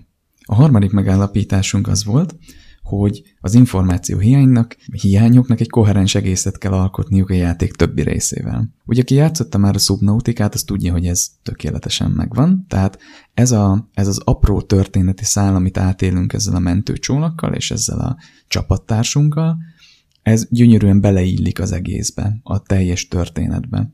Ugye amikor megtaláljuk ezt a apró spoiler, megtaláljuk ezt a mentőcsónakot, akkor nyilván kollégánk már nem él, de valahogy látszik azt, hogy ezt a, ezt a mentőcsónakot valaki erővel felfeszítette. Tehát, hogy itt volt valami, ami, amivel nem szívesen találkoznánk éppen ott. És ez gyönyörűen párhuzamban van, idomul a, a játék alappilléreihez, a történethez, a játékmechanikákhoz, mindenhez. Beszéltünk arról is, mint megállapítás, hogy nem csak történeti vagy narratív rejtély van, hanem egy fejtörő vagy akár egy harc is lehet rejtély, titok. És ez itt úgy van megvalósítva, vagy úgy van használva, hogy ugye le kell mennünk 400 méter mélyre, amit már tudunk, hogy a játékos tudja, hogy nem tud a jelenlegi állapotában megtenni. A, a karakterével nem tud leúszni, mert megfullad. Sejti azt, hogy építeni kell valami gépezetet, vagy egy nagyobb oxigéntartályt, viszont az már önmagában egy titok rejté, hogy ezt hogyan fogja megvalósítani. És ebben a játék nem fogja a kezet, ebben ezt nagyon jól teszi, hanem ezeket neked kell felfedezni. Elmenni a fabrikátorhoz, megnézni, hogy mi elérhető, meg aztán rájönni arra, hogy ennek a tenger alatt járónak a darabjait össze kell szedned, és utána megépíteni. Ez egy titok, ez egy rejtély, és ez egy nem egy történeti elem, hanem ez konkrétan egy fejtörő, hogy hogyan fogod ezt előállítani, hogy fogod megtalálni a darabokat, és azzal, hogy fogsz eljutni ebbe a mélységbe. És végül beszéltünk arról, hogy miben különböznek a játékok a filmektől, vagy a könyvektől, ugye ez az interakciós réteg, és itt is találhatunk példát arra, hogy mennyire fontos, mennyire hasznos az interakciós réteg, ugyanis említettem, hogy a rádiójelek helyét megmutatja neked a játék, de mivel használták az interakciós réteget, ergo azt, hogy te dönthetsz, hogy melyik, melyik rádiójelet kutatott fel először, ezért ez, az a, ez a tudatosan használt interakciós réteg veri át a játékost, mégpedig azáltal, hogy adottak a célok, meghatározza neked a játék, de az, hogy te eldöntheted, hogy melyikhez mész, ez már is egy saját célnak tűnik, ami ugye belső motiváció, és a végén pedig ö, belső jutalommal jár. A szubnautika történeti elemei egyébként lineárisan épülnek egymásra, viszont valamilyen szintű eltolással. Ugye erről beszéltünk a szubnautikás részben is, ez hoz egy ilyen randomitás érzést, tehát hogy véletlenszerűek a dolgok, meg különböző játékosok különböző történeti elemekkel különböző időpontokban találkoznak, és egyébként hozzájárul a belső motiváció kialakításához. És magát az eltolást ez az interakciós réteg valósítja meg, hogy döntéseket hozhatsz a játék során, úgyhogy melyik szobába mész be. És akkor ugye a design block végén egy végső tömör összefoglalása a megállapításoknak, tehát optimális információ komplexitásra kell törekednünk, mindezt úgy, hogy ne fogjuk túlzottan a játékos kezét, hogy a belső motiváció belső jutalommal érjen véget, legyen előttünk, hogy nem csak történeti rejtével, hanem játékmechanikák is lehetnek rejtélyek, ugye megközelíthetjük designer és játékos oldalról is a titkok tervezését. Az információ hiánynak, titoknak egy koherens egészet kell alkotni a játék többi részével, és végül a videójátékok interakciós rétege nagyon fontos elem a rejtélyek alkalmazásában. Ennyi lett volna a design block. Remélem tetszett és tanulságos volt. Egy biztos, én nagyon élveztem a kutatást, ami ezekhez a megállapításokhoz vezetett, és a kutatási anyagokban egyébként rengeteg-rengeteg dolog volt, amiről még tudtam volna beszélni, de ezek a megállapítások foglalták össze legjobban azt, amit, amit át szerettem volna adni a Shadow of the Colossus történetével, és egyébként így játékdesign szempontból. Nem lehetetlen, hogy erre a témára még vissza fogunk térni, vagy hát ugye mindenképp reflektálni is fogok következő adásokban, meg egyébként lehet, hogy még későbbi adásokba bedobom azokat a dolgokat is, amik egyébként kijöttek a kutatásból, de ebbe az adásba nem kerültek be. Na, és nem maradt hátra, mint a lezárás, és ahogy említettem, lezárásképp, levezetésképp. Elmesélnék röviden néhány tudatos, véletlen, érdekes vagy éppen nagyon creepy pararejtét easter játékokból, amiket a kutatás alatt találtam. És hát természetesen rengeteget találtam, de ezek szerintem azok, amik a legjobbak, vagy amik legalábbis engem a legjobban megfogtak. Nyissuk is a sort egy elég unortodox darabbal, mégpedig egy MMORPG-vel, nem más, mint a Final Fantasy 14. Ennek a játéknak két kiadása volt. Egy 2011-es, ami nem sikerült túl jól, bugos volt, nem tetszett az embereknek. Volt egy 2013-as verzióra, ahol gyakorlatilag mondani újra csinálták az egészet. Persze elég sok részt meghagytak, de azért lényegében átírták az egész játékot. Na és az új, új verzió azért már sikeres lett, mind a játékosok körében, mind pedig ugye pénzügyi fronton, és akkor még mai napig él a játék, fejlesztik, és él és virágzik. Viszont van a játékosoknak egy csoportja, akik, hát lehet nem is játékosok, hanem ilyen rejtélykutatók, akik előszeretettel áskálódtak a játéknak a régi verziójában. Felvetülhet a kérdés, hogy miért? Hát azért, mert egyébként oda is írtak sztorikat, ott is létrehoztak helyszíneket, és hiába lett annyira rossz a játék, hogy újra kellett írni az egészet, azért ott is lehetnek olyan dolgok, olyan érdekességek, amik ezt az univerzumot, Final Fantasy 14-nek az univerzumát bővíthetik, meg hát amúgy ez egy nagyon érdekes, ilyen kicsit ilyen régészes hozzáállás. És ahogy saját szervereken elindították ezt a, ezt a félkész játékot, elkezdtek igen furcsa rejtélyeket találni. Ezek közül az egyik az volt, hogy a hegyekben, a játékban egy ilyen hegységben találtak egy eléggé eldugott barlangot. Ennek a barlangnak a bejáratánál áll egy NPC, ki azt mondja, hogy parancsot kapott, hogy senkit se engedjen be a feszbe, vagy fisz, nem is tudom, hogy kell mondani, ami egyébként franciául farpofákat jelent. És tulajdonképpen tényleg nem lehetett valahogy, tehát azt hiszem tényleg el volt zár, volt, volt egy ilyen láthatatlan fal, tehát nem lehetett bemenni, lehet, hogy ez egy quest lett volna, de, de tulajdonképpen ide nem lehetett volna bejutni. Na most hát nyilván hekkeléssel be tudtak jutni a barlangba, és ez egy rohadt nagy barlangrendszer volt befejezetlenül, tehát mint egy óriási World of Warcraft Insta. És az a felfedező, aki éppen ezt a, ezt a barlangot kutatta, megállt egy helyen egy ilyen nagy tárnában, és elkezdte hallani, hogy egyre hangosabban így léptek jönnek felé a játékban. Tehát állt egy helyben, nézelődött, és egyre hangosabban jöttek felé a léptek. És nem csak egyre hangosabban, hanem egyre gyorsabban és ő fogta magát, és így nem várta meg, hanem így elkezdett futni a karakterre, és végül nem követték ezek az alaktalan lép- léptek, hanem egy idő után elhalkultak, viszont így a barlangrendszer egy ilyen semmibe vezetett. Tehát az már nem volt kész, ott nem folytatták a barlangot. És később visszajátszotta a felvételt, hogy egyszerűen lát-e valamit, és talált valami igen furcsát, a távolban, vagy a karakter mögött egy ilyen másik barlang részben egy pillanatra feltűnik egy ilyen elég creepy arc, azután, hogy ez ott feltűnt, utána kezdődtek el a léptek. És hát senki nem tudja, hogy mi lett volna, hogyha ott hagyja a karaktert, mert más nem tudta reprodukálni ezt az eseményt utána. Szóval lehet, hogy sose tudjuk meg, hogy, hogy mi volt az az arc, mik voltak a léptek, hogy milyen befejezett asszet lehetett ott. De a lényeg, hogy itt ilyen, ezek, ezeknek a dolgoknak az együttállás azért elég félelmetes. Nem szívesen mennék be abba a barlangba. Következő szintén egy viszonylag creepy rejtély, ami nem máshol fordult elő, mint a Witcher 3-nak a világában, Witchernek a világában és a Witcher 3 játékban. Feltételezem, hogy már mindenki játszott ezt a játékot, de ha nem, akkor, akkor sürgősen tessék elkezdeni, mert egy mestermű, de azért próbálom ezt úgy viszonylag spoilermentesen elmesélni. Van egy küldetés a játékban, ahova gyakorlatilag mindenképp eljutsz, és ez egy ilyen, ilyen mágus toronyban kell kutakodnod. Ez kapsz egy ilyen lámpát, amivel gyakorlatilag szellemeket tudsz úgymond megidézni, tehát már alapból egy kicsit félelmetes, és amik ott a toronyban történnek, ha azok nem is jumpscare de azért így parák. Lényeg a lényeg, ez így elég jól, hát fogalmazunk, hogy meg van skriptelve, és van egy tök jó ív ennek a történetnek. Viszont egy adott helyen ritkán de hallható volt egy bizonyos női hang, amit csak ritkán lehetett előidézni. És valaki észrevette, hogy amikor ez a női hang így felsigít, vagy, vagy felsír, akkor egy oszlop mellett bent a sötétben, egy szobának a végében egy pillanatra feltűnik egy ilyen két és fél három méteres torz női vékony alak. Sikerült azt is elérni, hogy ne csak feltűnjön el az, ez az alak, hanem, hanem ott meg is álljon, a sötétben, de ez csak egy sziluett, viszont ha megmozdulsz és közelebb mész hozzá, akkor rögtön eltűnik. És az első eh, próbálkozás arra, hogy megpróbálják azonosítani, az az volt, hogy megfagyasztották a játékot. Az Nvidia vagy a GeForce-nak a beállításában azt hiszem a kontrasztot, a, a, gyakorlatilag a fényt felhúzták, mint az állat. A sziluetten belül elkezdett látszani egy hát eléggé ilyen vízi hullaszerű, elég csúnya arc. Aztán pedig jött az ötlet, hogy mi lenne, ha azt csinálnánk, hogy Geráltot beraknánk oda egy fákjával, ahol az alak megjelenik, elvinnénk a kamerát, természetesen hackkel, vagy nem is tudom, lehet, hogy valami fotómóddal, de elvinnénk a kamerát a trigger pointra. Na és ez, ha hiszitek, ha nem működött. És hát nem volt szép látvány,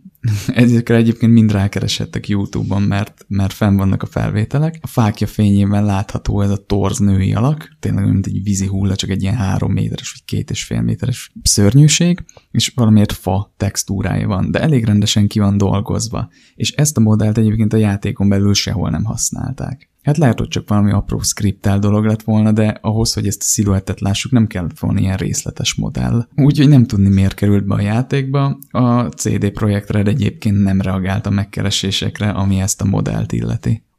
Na és amíg mindig nem volt elég a kisi para rejtélyekben, akkor jöjjön egy ilyen negyedik falat lebontó, áttörő darab, mégpedig nem másból, mint a Middle Earth Shadow of Warból, Ugye, aki nem ismeri ezt a játékot, meg a Middle Earth szériát, annyit érdemes tudni róla, hogy van a játékban egy rendszer, amiről egyébként egy későbbi adás mindenképp szólni fog, mert nagy fanja vagyok, nagy rajongója. Van egy rendszer, amit úgy hívnak, hogy nemezis rendszer.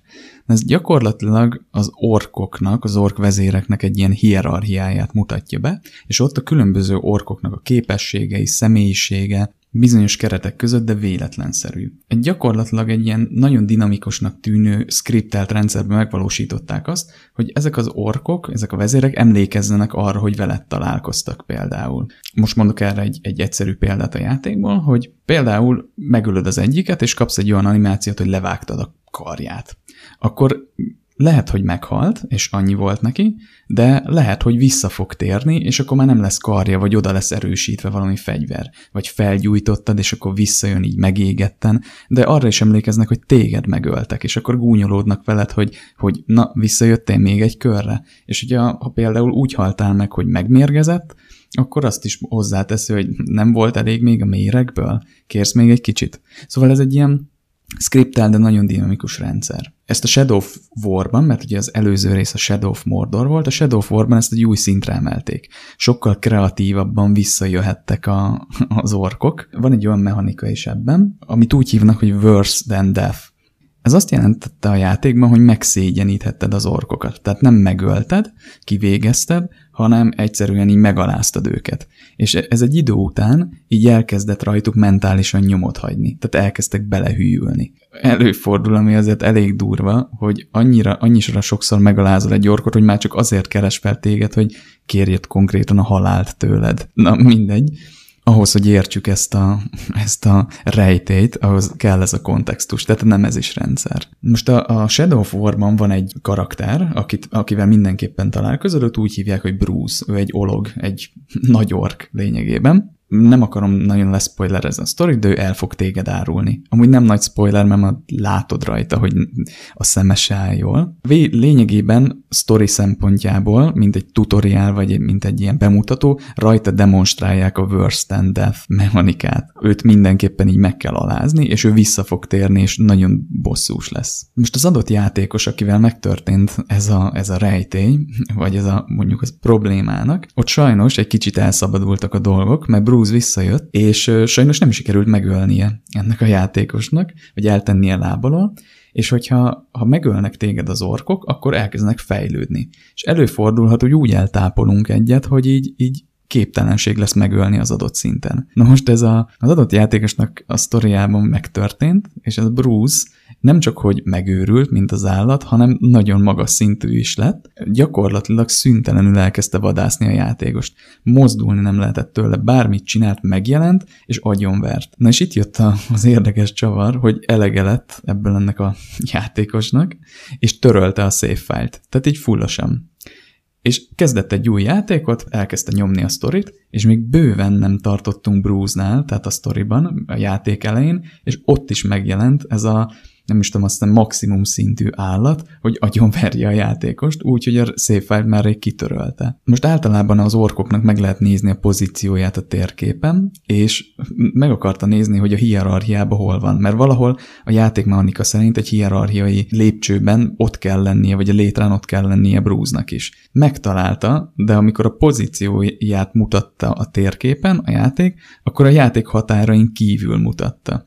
Tehát egy kicsit olyan hatása volt, mint hogyha sikerült volna ennek a, ennek a kattantorknak olyan szintre fejleszteni a bosszúját, hogy átverte a játéknak a logikáját, és megkerülte a szévtörlést, és bemászott még az új játékába is. Na de kitartó volt a játékosunk, és a sztoriban elment oda, amikor eredetileg találkozol bruce és ott úgy tűnt, mintha visszaállt volna minden. Visszaesett a szintje, ott volt a sztoriban, viszont később, ami konkrétan az egyik erődítménynek az ilyen hierarchikus rendszerében megint ott volt, és ott várta. Tehát már gyakorlatilag ketten voltak. Na és hát az anekdota úgy szól, hogy azóta se játszik a játékkal. A következő rejtényt a Silent Hill világában találjuk, és aki ismeri a Silent Hill-t, akkor már így sejtheti a titok hangulatát, de ha hiszitek, hanem ez nem egy ilyen ijesztő vagy creepy rejtély, hanem ez egy kicsit ez a agyfasz kategória, amíg legalábbis nem tudjuk a nyitját. Na most, szerintem mindenki ismeri Arnold Schwarzeneggert. Még megkockáztatom, hogy még az Ovi Zsaru című filmet is ismeri. Ha, ha nem ismeritek, akkor most csak pattanjatok fel YouTube-ra, és nézzetek meg belőle egy részt. Egy viszonylag könnyű, ilyen humoros krimi Arnold Schwarzenegger főszereplésével, aki egy bűnügy felderítése okán egy óvodában óvobácsi lesz. De hogy jön ez a Silent Hillhez? Nagyon egyértelmű és megkérdőjelezhetetlen jelek mutatnak arra, hogy a Silent Hill-t inspirálta az Ovizsaru. Ha valakiben esetleg felmerülne a kronológiai kérdés, hogy melyik volt előbb, az Ovizsaru volt, az egy 1990-es film, a Silent Hill pedig 1999-ben látott napvilágot. Na de hogy lehet, hogy egy Arnold Schwarzeneggeres, vicces, Ovizsarus film inspirált minden idők egyik legnyomasztóbb túlélő horrorjátékát? Mik ezek a megkerülhetetlen tények és, és jelek, bizonyítékok? Nos, erről is van egy nagyon jó YouTube összeállítás, meg egyébként egy cikk is fent a neten. Több helyszín, és a helyszíneken poszter, tárgy, kép, a falon, stb. az Ovizsaruból egy az egyben benne van a Silent Hill-ben is. Sok egész nem értették, hogy, hogy ez hogy történhetett. Nézzetek utána egyébként teljes teljesen egyértelműek, tehát nem random dolgokról van szó, amik itt is meg ott is feltűnhetnek, hanem pontos másolatokról, és abban a pozícióban, ahol a filmben van. És egy darabig erre tényleg nem tudták a választ, mert egyébként maga a kiadó sem tudta, meg azt a fejlesztők sem. Aztán sikerült találni egy magyarázatot, mégpedig ugye a Silent Hill, ugye egy japán játék, viszont a settingje az egy amerikai iskola. Amikor elkezdték fejleszteni ezt a játékot, mivel adott volt a setting, kiküldtek egy fényképész vagy egy fotós csapatot, hogy gyűjtsenek információt, hogy milyen egy amerikai iskola. Ebbe az iskolába e, jutottak el, ahol az Ovizsarut forgatták. És ugye csináltak egy csomó fényképet, ezeket használták, mint referencia a belső tér berendezésére, és konkrétan átvettek belőle egy csomó egyértelmű dolgot, mint például posztereket, képeket, feliratokat és tereket. Úgyhogy hihetetlen, de igaz, és hát lényegében nem az Ovi Zsaru inspirálta, hanem, hanem az, a, az az iskola, ahol az Ovi Zsarut is forgatták.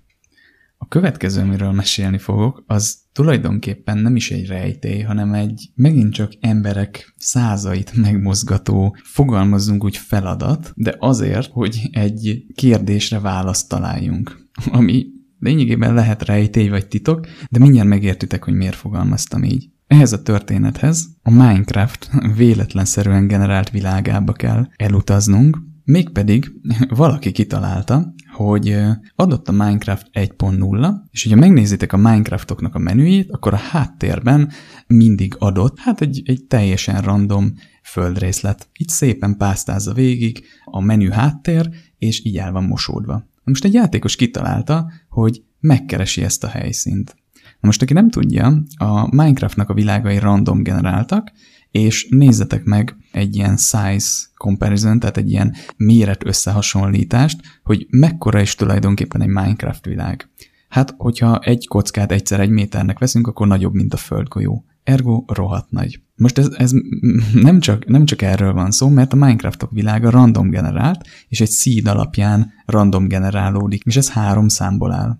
Ennek a három számnak milliárdnyi kombinációja lehet, és ugye ezen a rohadt nagy térképen még meg is kell keresni, keresni ezt a kis falatnyi földet. Főhősünk fogta magát, és toborzott egy csapatot, akikkel elkezdték megépíteni ezt a kis földrészt, de, minden, de mindent elemeztek, a felhők pozícióját, a füvet, a különböző blokkokat, vízet, mindent. Tehát még látszottak ugye nyersanyagok is, tehát gyakorlatilag megmodellezték mindent, amit így a menüből ki lehet deríteni és lehet látni. Aztán írtak egy kódot, ami megvizsgálja az adott seeden, tehát legenerál egy seedet, így brute force hogy egy-egy-egy, és megvizsgálja az egész térképet, hogy beillik ez, ez a blokkrendszer bármelyik pontjára is ennek az óriási világnak. Most nyilván ezzel egy számítógép nem fog elbírni, amíg Mm, világ a világ, tehát egy örökké valóságig számolna, ezért elkezdtek a neten toborozni ahhoz, hogy egy, kiépítsenek egy hatalmas nagy számítási hálózatot, ugye rengeteg felhasználónak a, a gépéből,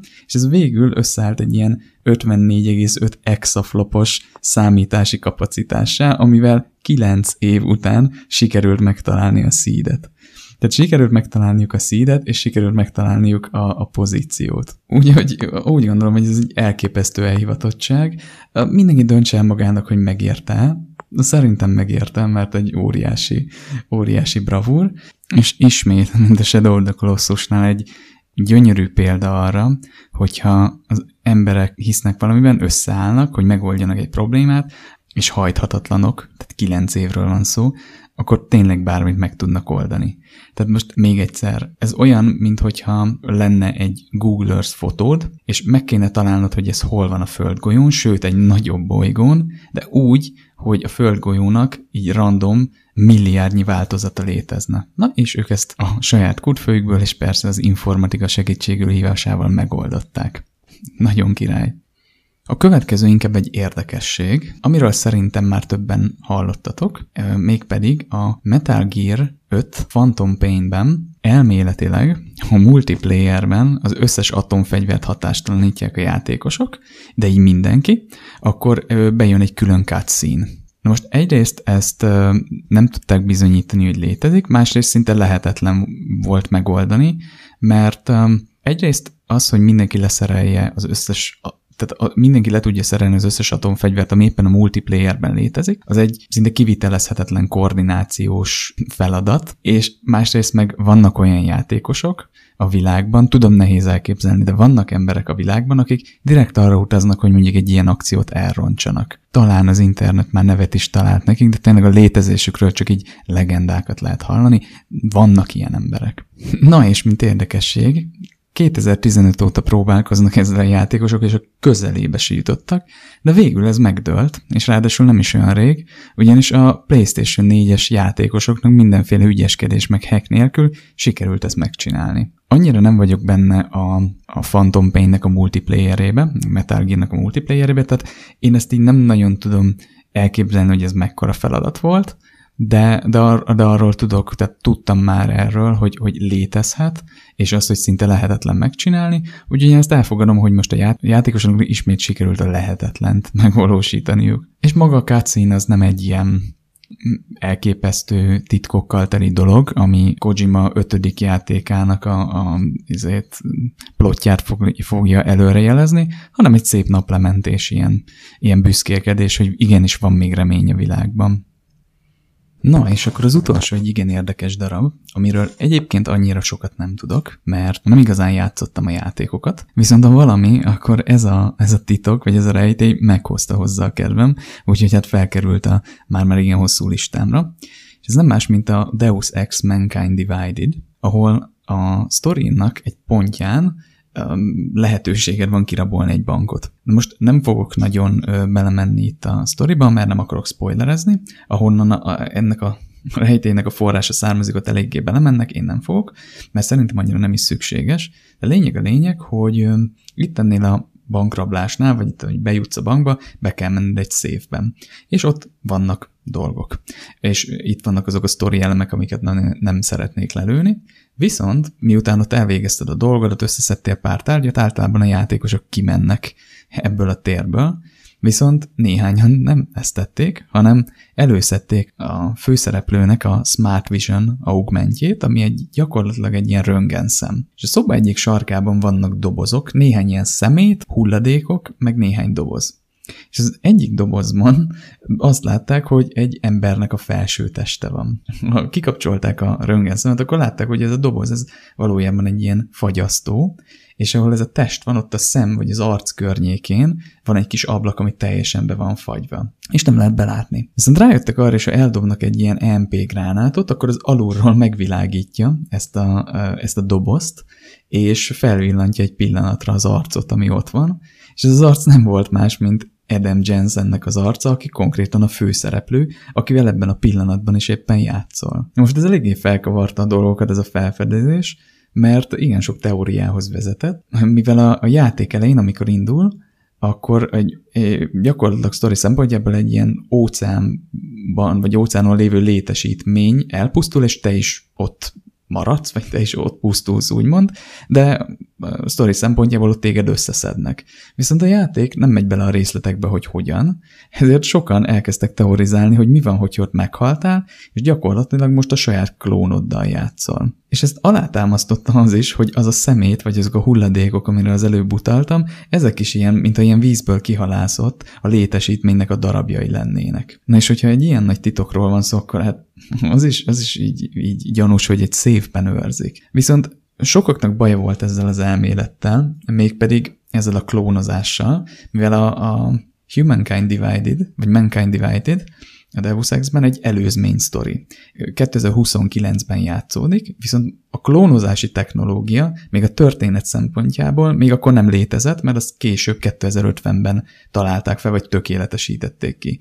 Úgyhogy sokan arra teorizáltak, hogy nem haltál meg, hanem te konkrétan a eredeti karakter vagy, viszont megpróbáltak téged leklónozni, és egy elcseszett, de, de azért már valamiféle potenciált mutató klónod van ebben a dobozban. Szóval lehet, hogy a, az, az a test ott egy elsők között lévő elcseszett klónozási próbálkozás, vagy lehet, hogy az összes Deus Ex játékban, mivel ez egy előzmény sztori, egy klónnal játszol? Na, hát nem lehet tudni, hogy mi lesz ebben a csavar. Ez egy érdekes rejtés, hát remélhetőleg kitérnek majd rá.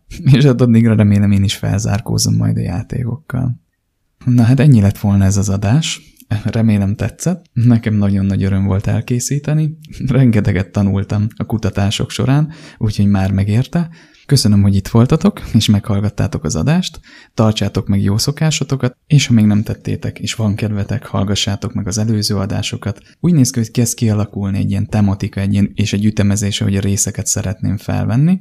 Ez úgy fog kinézni, hogy ha minden jól megy, akkor, akkor két hetente fogok kirakni egy részt, Mégpedig azzal a tematikával, hogy havonta lesz mindig egy hosszabb dizájnnal foglalkozó adás, és ezek közé fog így beékelődni, megint csak havi rendszerességgel, de ugye a második hétnél valamiféle játékbemutató, amiben lesznek design kiutalások, de nem ez lesz bennük a lényeg, hanem hogy egy játékot bemutassak, vagy egy élményt elmeséljek, de lényeg, hogy ezekben nem a design lesz a fókuszban. Szóval köszönöm még egyszer, hogy itt voltatok, és meghallgattátok ezt az adást. Tetszett, akkor kövessetek be Spotify-on, vagy éppen amilyen platformon hallgattátok, meg egyébként látogassatok el a soloq.hu-ra, mert ott is van már egy-két érdekesség, valamint a Facebook oldalt is nyugodtan belájkolhatjátok, írhattok is oda, mert nagyon szívesen fogadom az ötleteket, hogy a következő részekben mivel foglalkozzunk. Úgyhogy hamarosan találkozunk. Sziasztok!